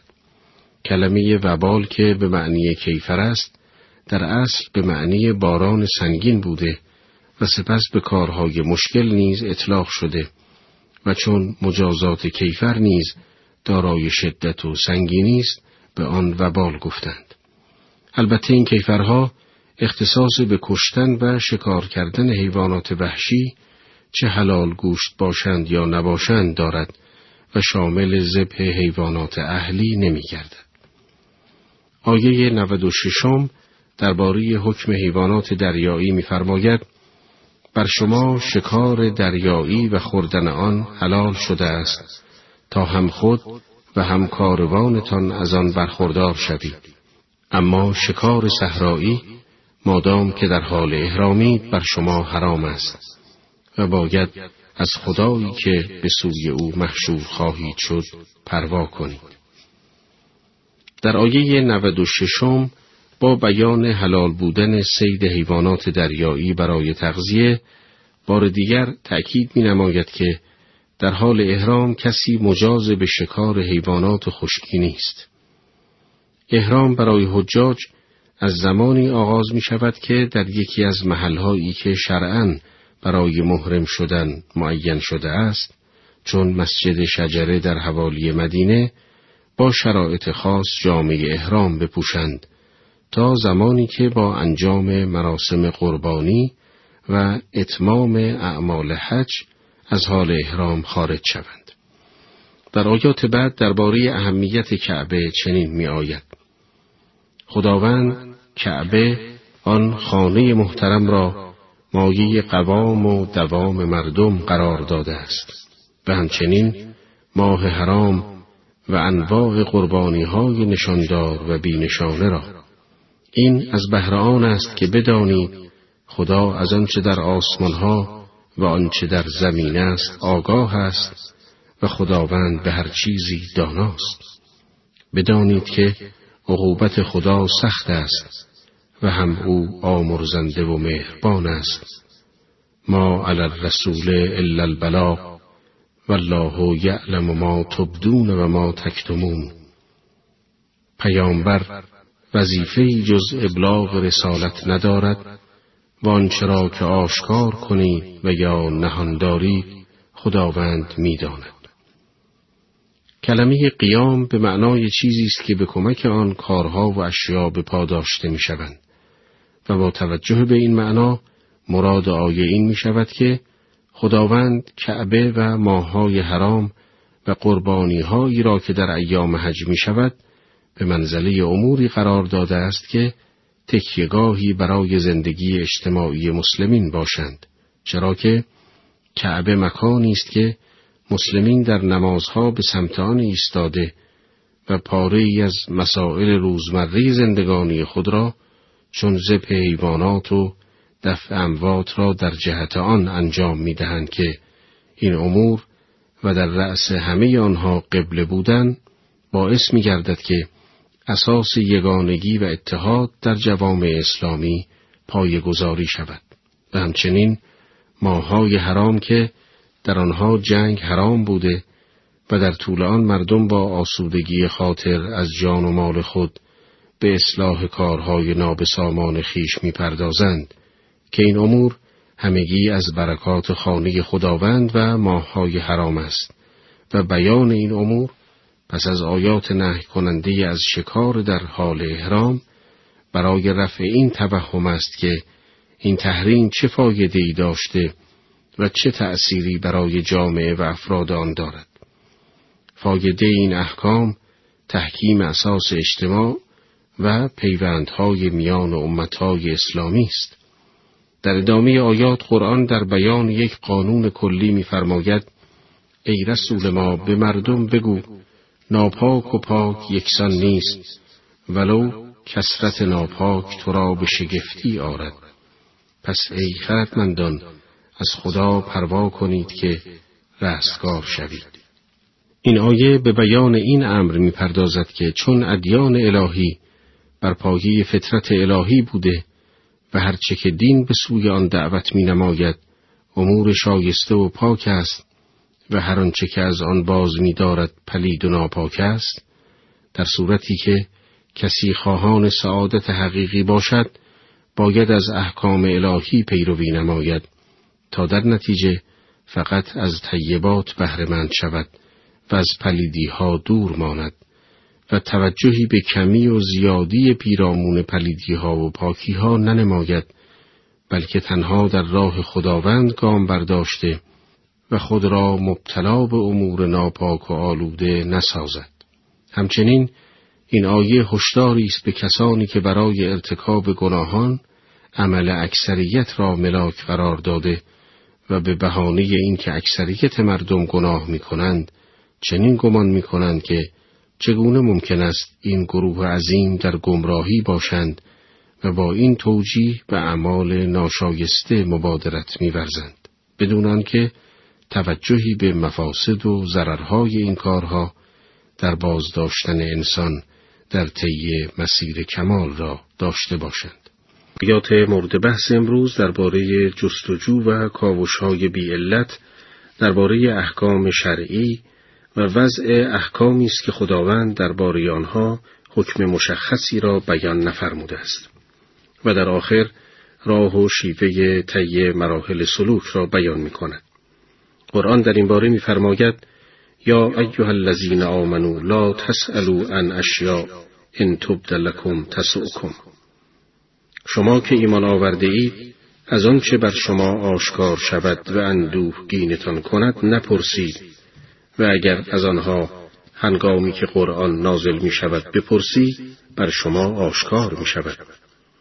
خداوند از آن سوالات نابجای شما می گذرد که او آمرزگار و بردبار است. پیش از شما گروهی از این پرسش ها کردند و به واسطه آن کافر شدند. در تفسیر مجموع البیان در شعن نزول این آیه چنین روایت شده است که روزی پیامبر اکرم صلوات الله علیه و آله برای مردم خطبه ای خواندند و فرمودند که ای مردم خداوند حج را برای شما واجب کرده است. در این هنگام یکی از صحابه به پا خواست و پرسید که آیا در هر سال بر ما حج واجب است؟ حضرت به او توجهی نکردند ولی وی سؤال خود را دو یا سه بار دیگر تکرار کرد. آنگاه حضرت در پاسخ او فرمودند وای بر تو چرا این همه اصرار می‌کنی؟ اگر در جواب تو پاسخ مثبت دهم حج در همه سال بر تمام شما واجب می شود و اگر در همه سال واجب باشد توانایی انجام آن را نخواهید داشت. و اگر آن را ترک کنید گناهکار خواهید بود. بنابراین مادام که چیزی به شما نگفتم در سؤال درباره آن اصرار نورزید زیرا عاملی که باعث هلاکت اقوام گذشته شد این بود که از پیامبرانشان سؤالات نابجای فراوانی می کردند. بنابراین هنگامی که به شما دستوری می دهم به اندازه توانایی خود آن را انجام دهید و هنگامی که شما را از چیزی بازداشتم از آن خودداری کنید.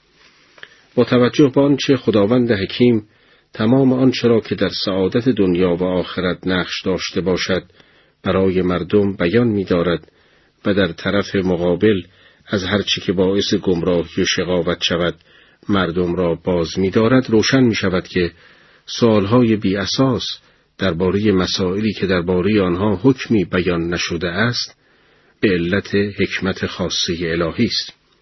و اگر از این امور سوال شود و با پافشاری خواهان حکمی درباره آن شوند حاصلی جز مشقت و زحمت بیفایده برای آنان نخواهد داشت.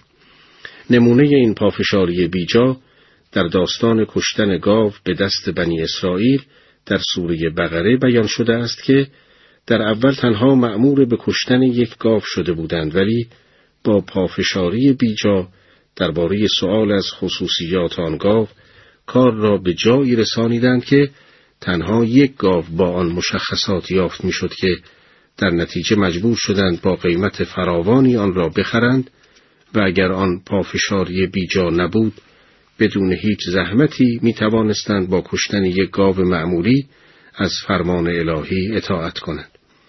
و چه بسا کسانی که این سوالات بیجا را مطرح می کنند از پاسخ آن ناراحت شوند و سر از اطاعت بپیچند و در نتیجه دچار اسیان به خداوند شوند و یا تکالیف سختی را بدون هیچ دلیلی بر خود واجب کنند. به طور خلاصه منظور از سوالات نابجا مسائل مربوط به امور دینی و احکام شریعت است که به علت سهولت و از روی عفو و بخشش خداوند آن احکام را واجب نکرده است. در ادامه آیات پس از آن که قرآن مردم را از سوالات بیجا در حوزه احکام که منجر به مشقت آنان می شود باز می دارد می فرماید خداوند درباره بهیره، صائبه و وسیله و هام چهار نوع حیوان اهلی که در جاهلیت خوردن گوشت آنها حرام بود امری نکرده است. ولی آنان که کافر شدند بر خداوند به ناروا دروغ میبندند. و بیشتر آنان فکر نمی کنند. هنگامی که با آنان گویند به جانب آنچه خدا نازل کرده و به سوی این پیامبر رویاوری گویند روشی که پدران خیش را بر آن یافته ایم ما را بس است اگرچه پدرانشان چیزی نداشتند و هدایت نیافته بودند در این آیات به چهار بدعت نابجا اشاره شده که در میان عرب جاهلی معمول بوده است آنان بر پاره ای از حیوانات علامت و نامی گذاردند و خوردن گوشت آن را ممنوع کردند و یا حتی خوردن شیر چیدن پشم و سوار شدن بر آنان را مجاز نمی شمردند و پا را از این فراتر می گذاشتند و تمام این احکام را به خدا نسبت می دادند و معتقد بودند که خداوند چنین احکامی را قرار داده است. لذا قرآن این افترا را بی اساس می داند و میفرماید اینان بدون هیچ فهمی به خدا دروغ می بندند و حتی زمانی که حقیقت برای آنان روشن می شود و دعوت به پیروی از آن می شوند از روی تعصب و جهالت می گویند ما تنها از آنچه پدرانمان می کردند پیروی می کنیم که این خود یک سنت ناپسند جاهلی است که با تقلید کورکورانی از گذشتگان راه تحقیق و کشف حقایق را بر خود می بستند. بهیره که در آیه صد و سوم از آن سخن به میان آمده است ماده شطوری بوده است که اگر پنجمین بچه‌ای که میزایید نر بود اعراب گوش آن ماده شطور را می شکافتند و آزادش می کردند و سوار شدن بر آن و خوردن گوشت آن را بر خیش حرام می کردند. صائبه نیز شطور مادهی بوده است که که به عنوان نظر آزاد شده و نظیر بهیره با آن رفتار می شده است. و وسیله نیز ماده شطوری بوده است که اگر دو شکم میزاییده گوشش را می بریدند و به مانند موارد قبل با آن رفتار می کردند. حامی نیز شطور نری بوده که برای باربری شطوران ماده از آن بهره می گرفتند و از باربری و سواری معاف می شده است. در آیه بعد قرآن خطاب به مؤمنین میفرماید یا ایها الذین آمنو علیکم انفسکم لا یضرکم من زل اذا اهتدیتم.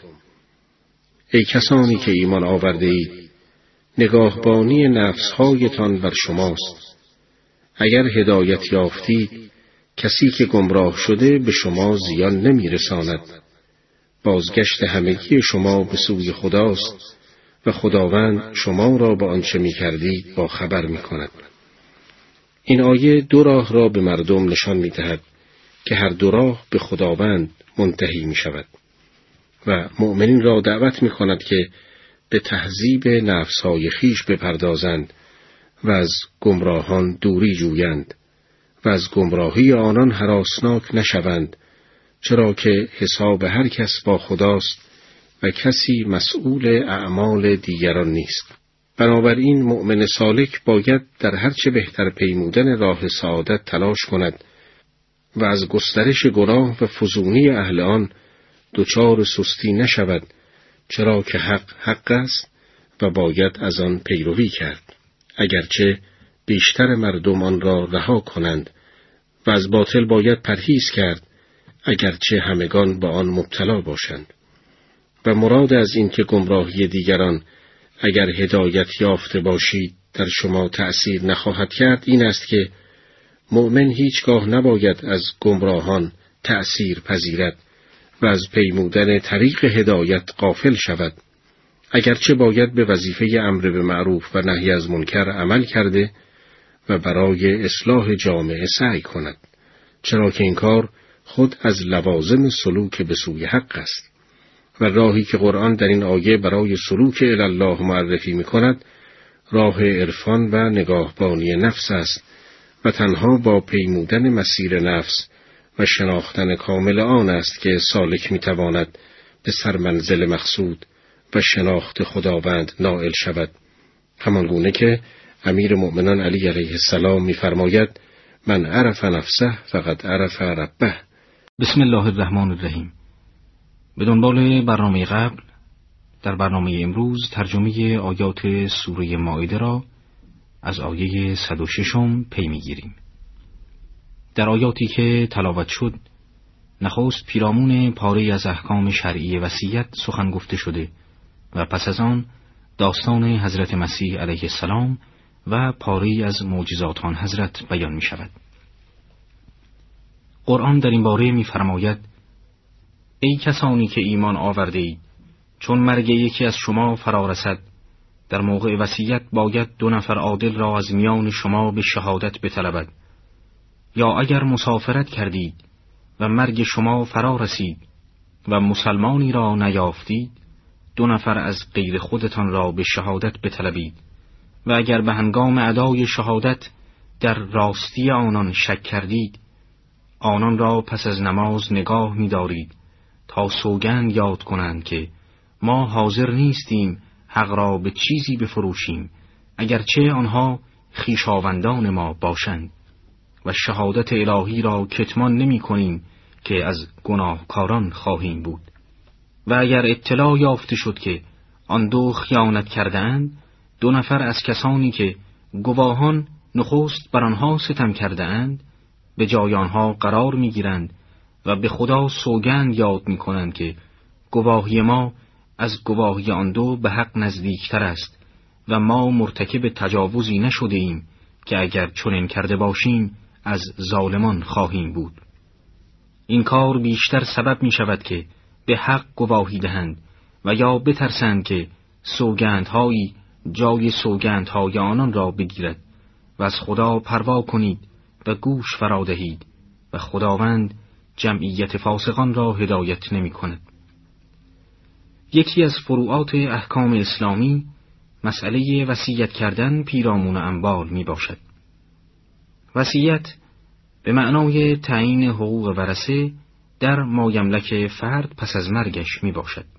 این کار از آن رو وسیعت نامیده شده است که به وسیله آن تصرفی که در حال حیات در اموال انجام می گرفته است متصل به زمان مرگ می گردد و شرعا به معنای به مالکیت درآوردن اعیان یا منافع یا مسلط گرداندن بر تصرف در اموال پس از مرگ وصیت کننده می باشد.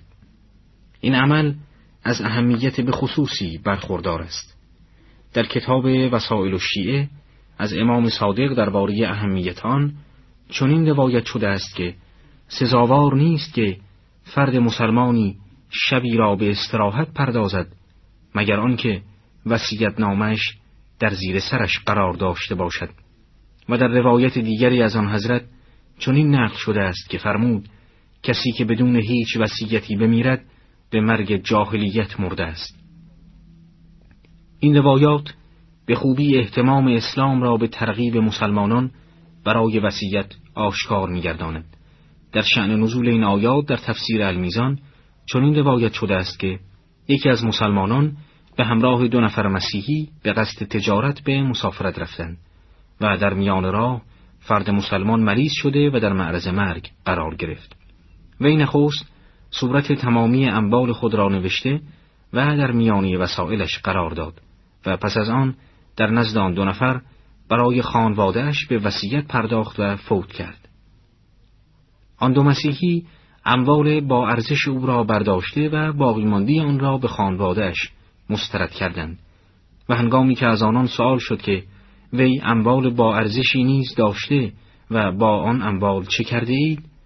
قسم یاد کردند که در نزد ما چیزی موجود نمی باشد و از دست ورسه رهایی یافتند ولی پس از مدتی آن اموال با ارزش در نزد آنان یافت شد و ورسه از آنان به رسول خدا شکایت بردند.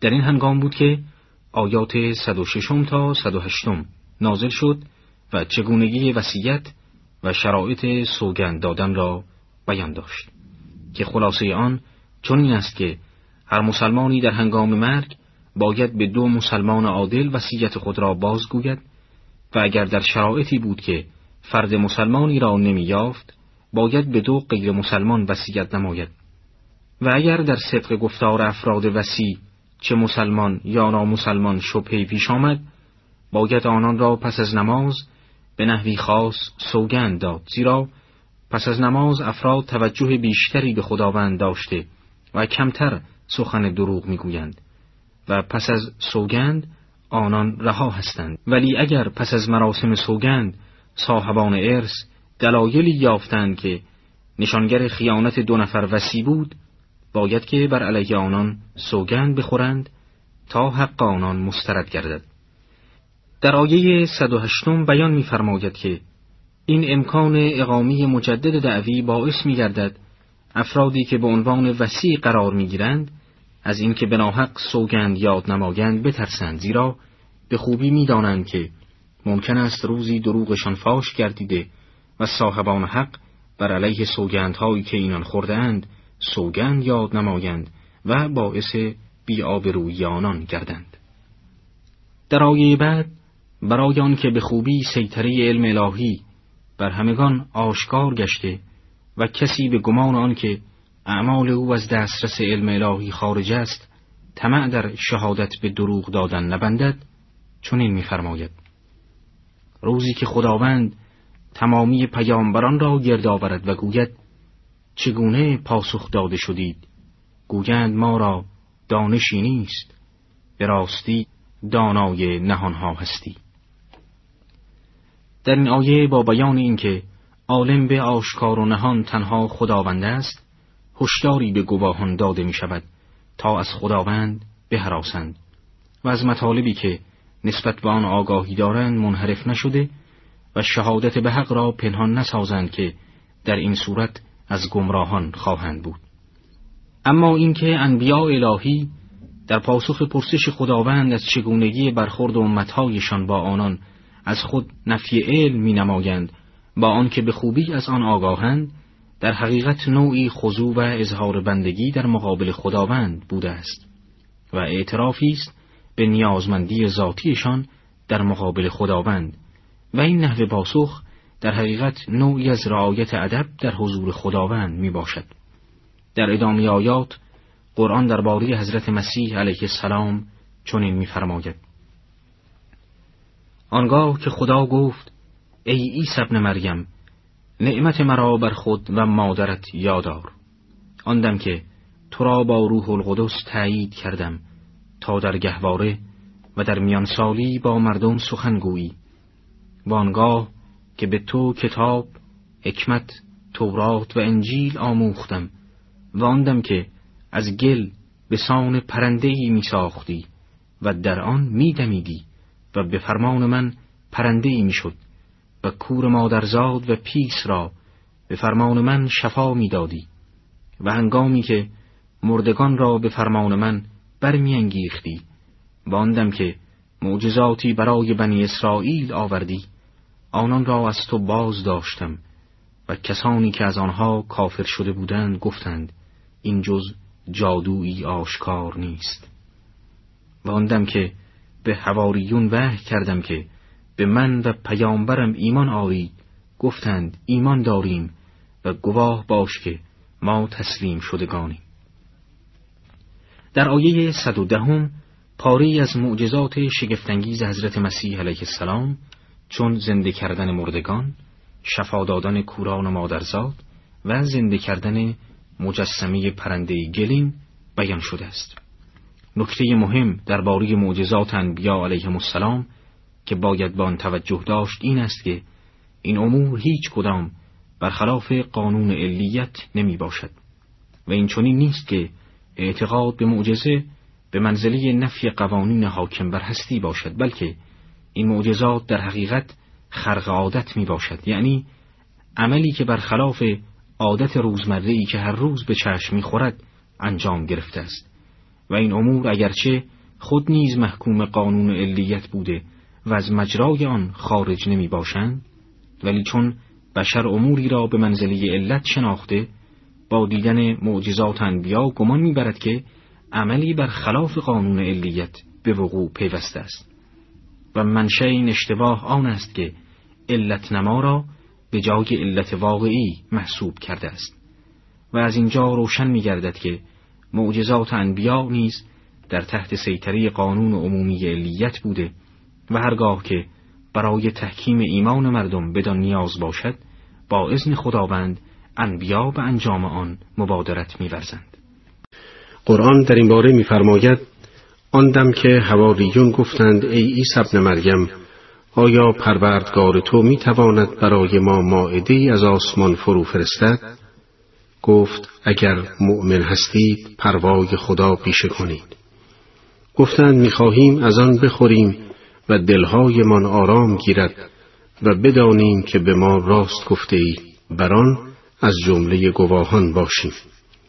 عیسی ابن مریم گفت پروردگارا از آسمان ماعده برای ما فرودار تا برای حاضران و آیندگان ما عیدی بوده و نشانی از تو باشد.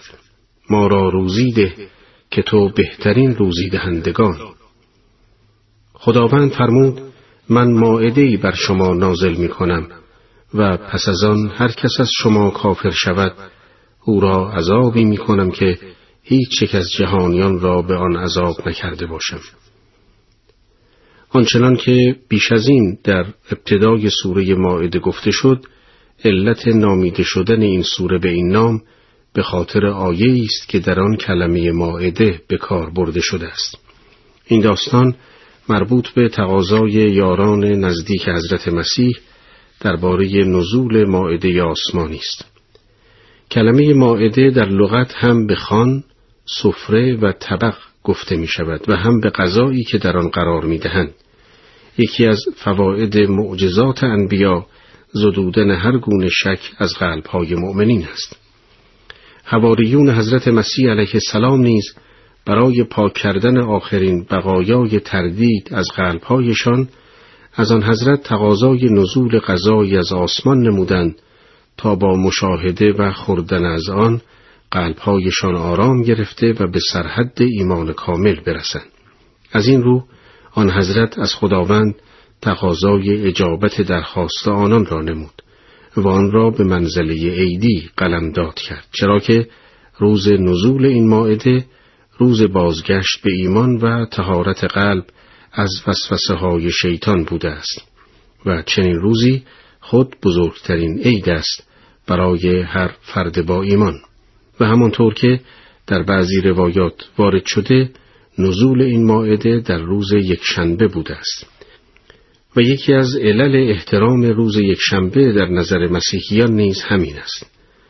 در اینجا نیز نکته مهمی است که باید به آن توجه داشت و آن اینکه هنگامی که ایمان کسی به مرحله شهود برسد یعنی حقیقت را با چشم مشاهده کند دیگر جای هیچ گونه تردیدی برای او باقی نمیماند و مسئولیت او در مقابل اعمالش بسیار سنگینتر از دیگران خواهد بود. از این روز که خداوند خطاب به هواریون میفرماید هر کدام شما پس از آن که ماعده را بر شما نازل کردم و قلبهایتان به واسطه آن آرام شده و اطمینان یافت کفر بورزد او را عذابی خواهم کرد که هیچ کس را نکرده باشم چرا که دیگر جای هیچ گونه تردیدی برای آنان به واسطه این معجزه باقی نمانده و کاملا به حقیقت آگاه گردیدند.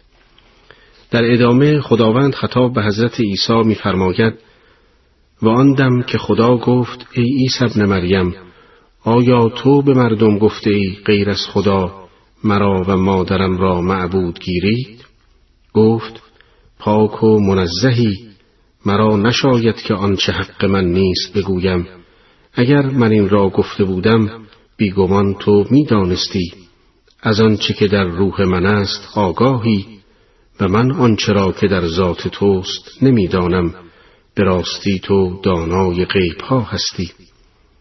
من به آنان نگفتم جز آنچه به من فرمان داده بودی.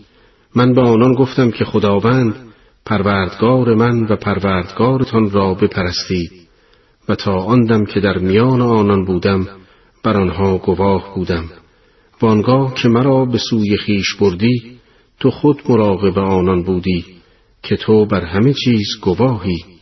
اگر آنها را عذاب دهی آنان بندگان تو اند و اگر بیا مرزیشان پس بیشک تو خود نیرومند و حکیمی. این آیات که گفتگوی خداوند با مسیح علیه السلام را بیان می نماید بار دیگر عقاید باطل مسیحیان را در مورد الوهیت مسیح و پرستش حضرت مریم علیه السلام به محاکمه کشیده و رد می نماید. در این آیات پس از آن که خداوند از حضرت مسیح می‌پرسد که آیا تو فرمان به پرستش خود و مادرت داده ای؟ آن حضرت عرض می کند که من تا زمانی که در میان آنان بودم جز آنچه به من فرمان داده ای سخنی نگفتم و اگر چنین کرده بودم تو خود از آن به خوبی آگاه بودی. در این آیات عقاید مسیحیان توسط خود حضرت مسیح مردود شده است چرا که آن حضرت در تمام پاسخ با کمال خضوع نخست زبان به تسبیح خداوند گشوده و سپس می‌گوید من هرگز چنین حقی را نداشتم که مردم را به پرستش خود و مادرم بخوانم زیرا کسی که از رحم مادر پای به عرصه هستی نهاده است هرگز سزاوار پرستش نمی باشد. نکته دیگر این که در این آیات آمده است که مسیحیان مریم را نیز به عنوان معبود پرستش می کردند. اگرچه مسیحیان چنین سخنی را نمی‌گویند فقط معتقدند که خداوند واحد مرکب از سه خداست که عبارتند از اب، ابن و روح القدس ولی عملا در کلیساها و معابدشان به پرستش مجسمه خیالیان حضرت می‌پردازند و از این رو قرآن مجید اعتقاد به معبود بودن حضرت مریم علیه السلام را به آنان نسبت می‌دهد. علاوه بر این در تاریخ مسیحیت فرقه موسوم به مریمیه بودند که علاوه بر پرستش و انجام مراسم عبادی در مقابل مجسمه آن حضرت رسما نیز معتقد به الوهیت آن حضرت بودند. نکته دیگر آنکه در آیه 117 هم حضرت مسیح به خداوند عرض می کند که تو پس از آن که مرا از میان آنان بردی خود مراقب اعمال آنان بودی و برای این بیان از کلمه توفیتنی استفاده می کند. این کلمه به معنای اخذ تام و کامل بوده و به معنای میراندن نیست و به خاطر شباهت ریشه این کلمه که وفاست با کلمه فوت عده این اشتباه را کردند که قرآن بر عقیده مسیحیان مبنی بر مردن حضرت مسیح صحه می‌گذارد حالان که این گمان ناشی از اشتباه بین این دو کلمه مشابه است. در ادامه خداوند درباره پاداش کسانی که از راه راست منحرف نشده اند چنین می‌فرماید. امروز روزی است که راستگویی راستگویان سودشان دهد. برای آنان بهشت است که در آن جویها روان است و همیشه در آن جاودانند. خداوند از آنان خشنود بوده و آنان نیز از خداوند خشنودند و این کامیابی بزرگی است. فرمان روایی آسمان ها و زمین و آنچه در آنهاست خدای راست و او بر هر چیزی تواناست به دنبال گفتگوی خداوند با مسیح علیه السلام که شرح آن در آیات 116 تا 118 گذشت در این آیات خداوند نتیجه اعمال نیک راست کرداران را در دنیا بیان فرموده که علاوه بر بهرهمندی از باغهای بهشتی از نعمتی افزونتر و والاتر که خوشنودی خدا از آنان باشد نیز بهرهمند هستند.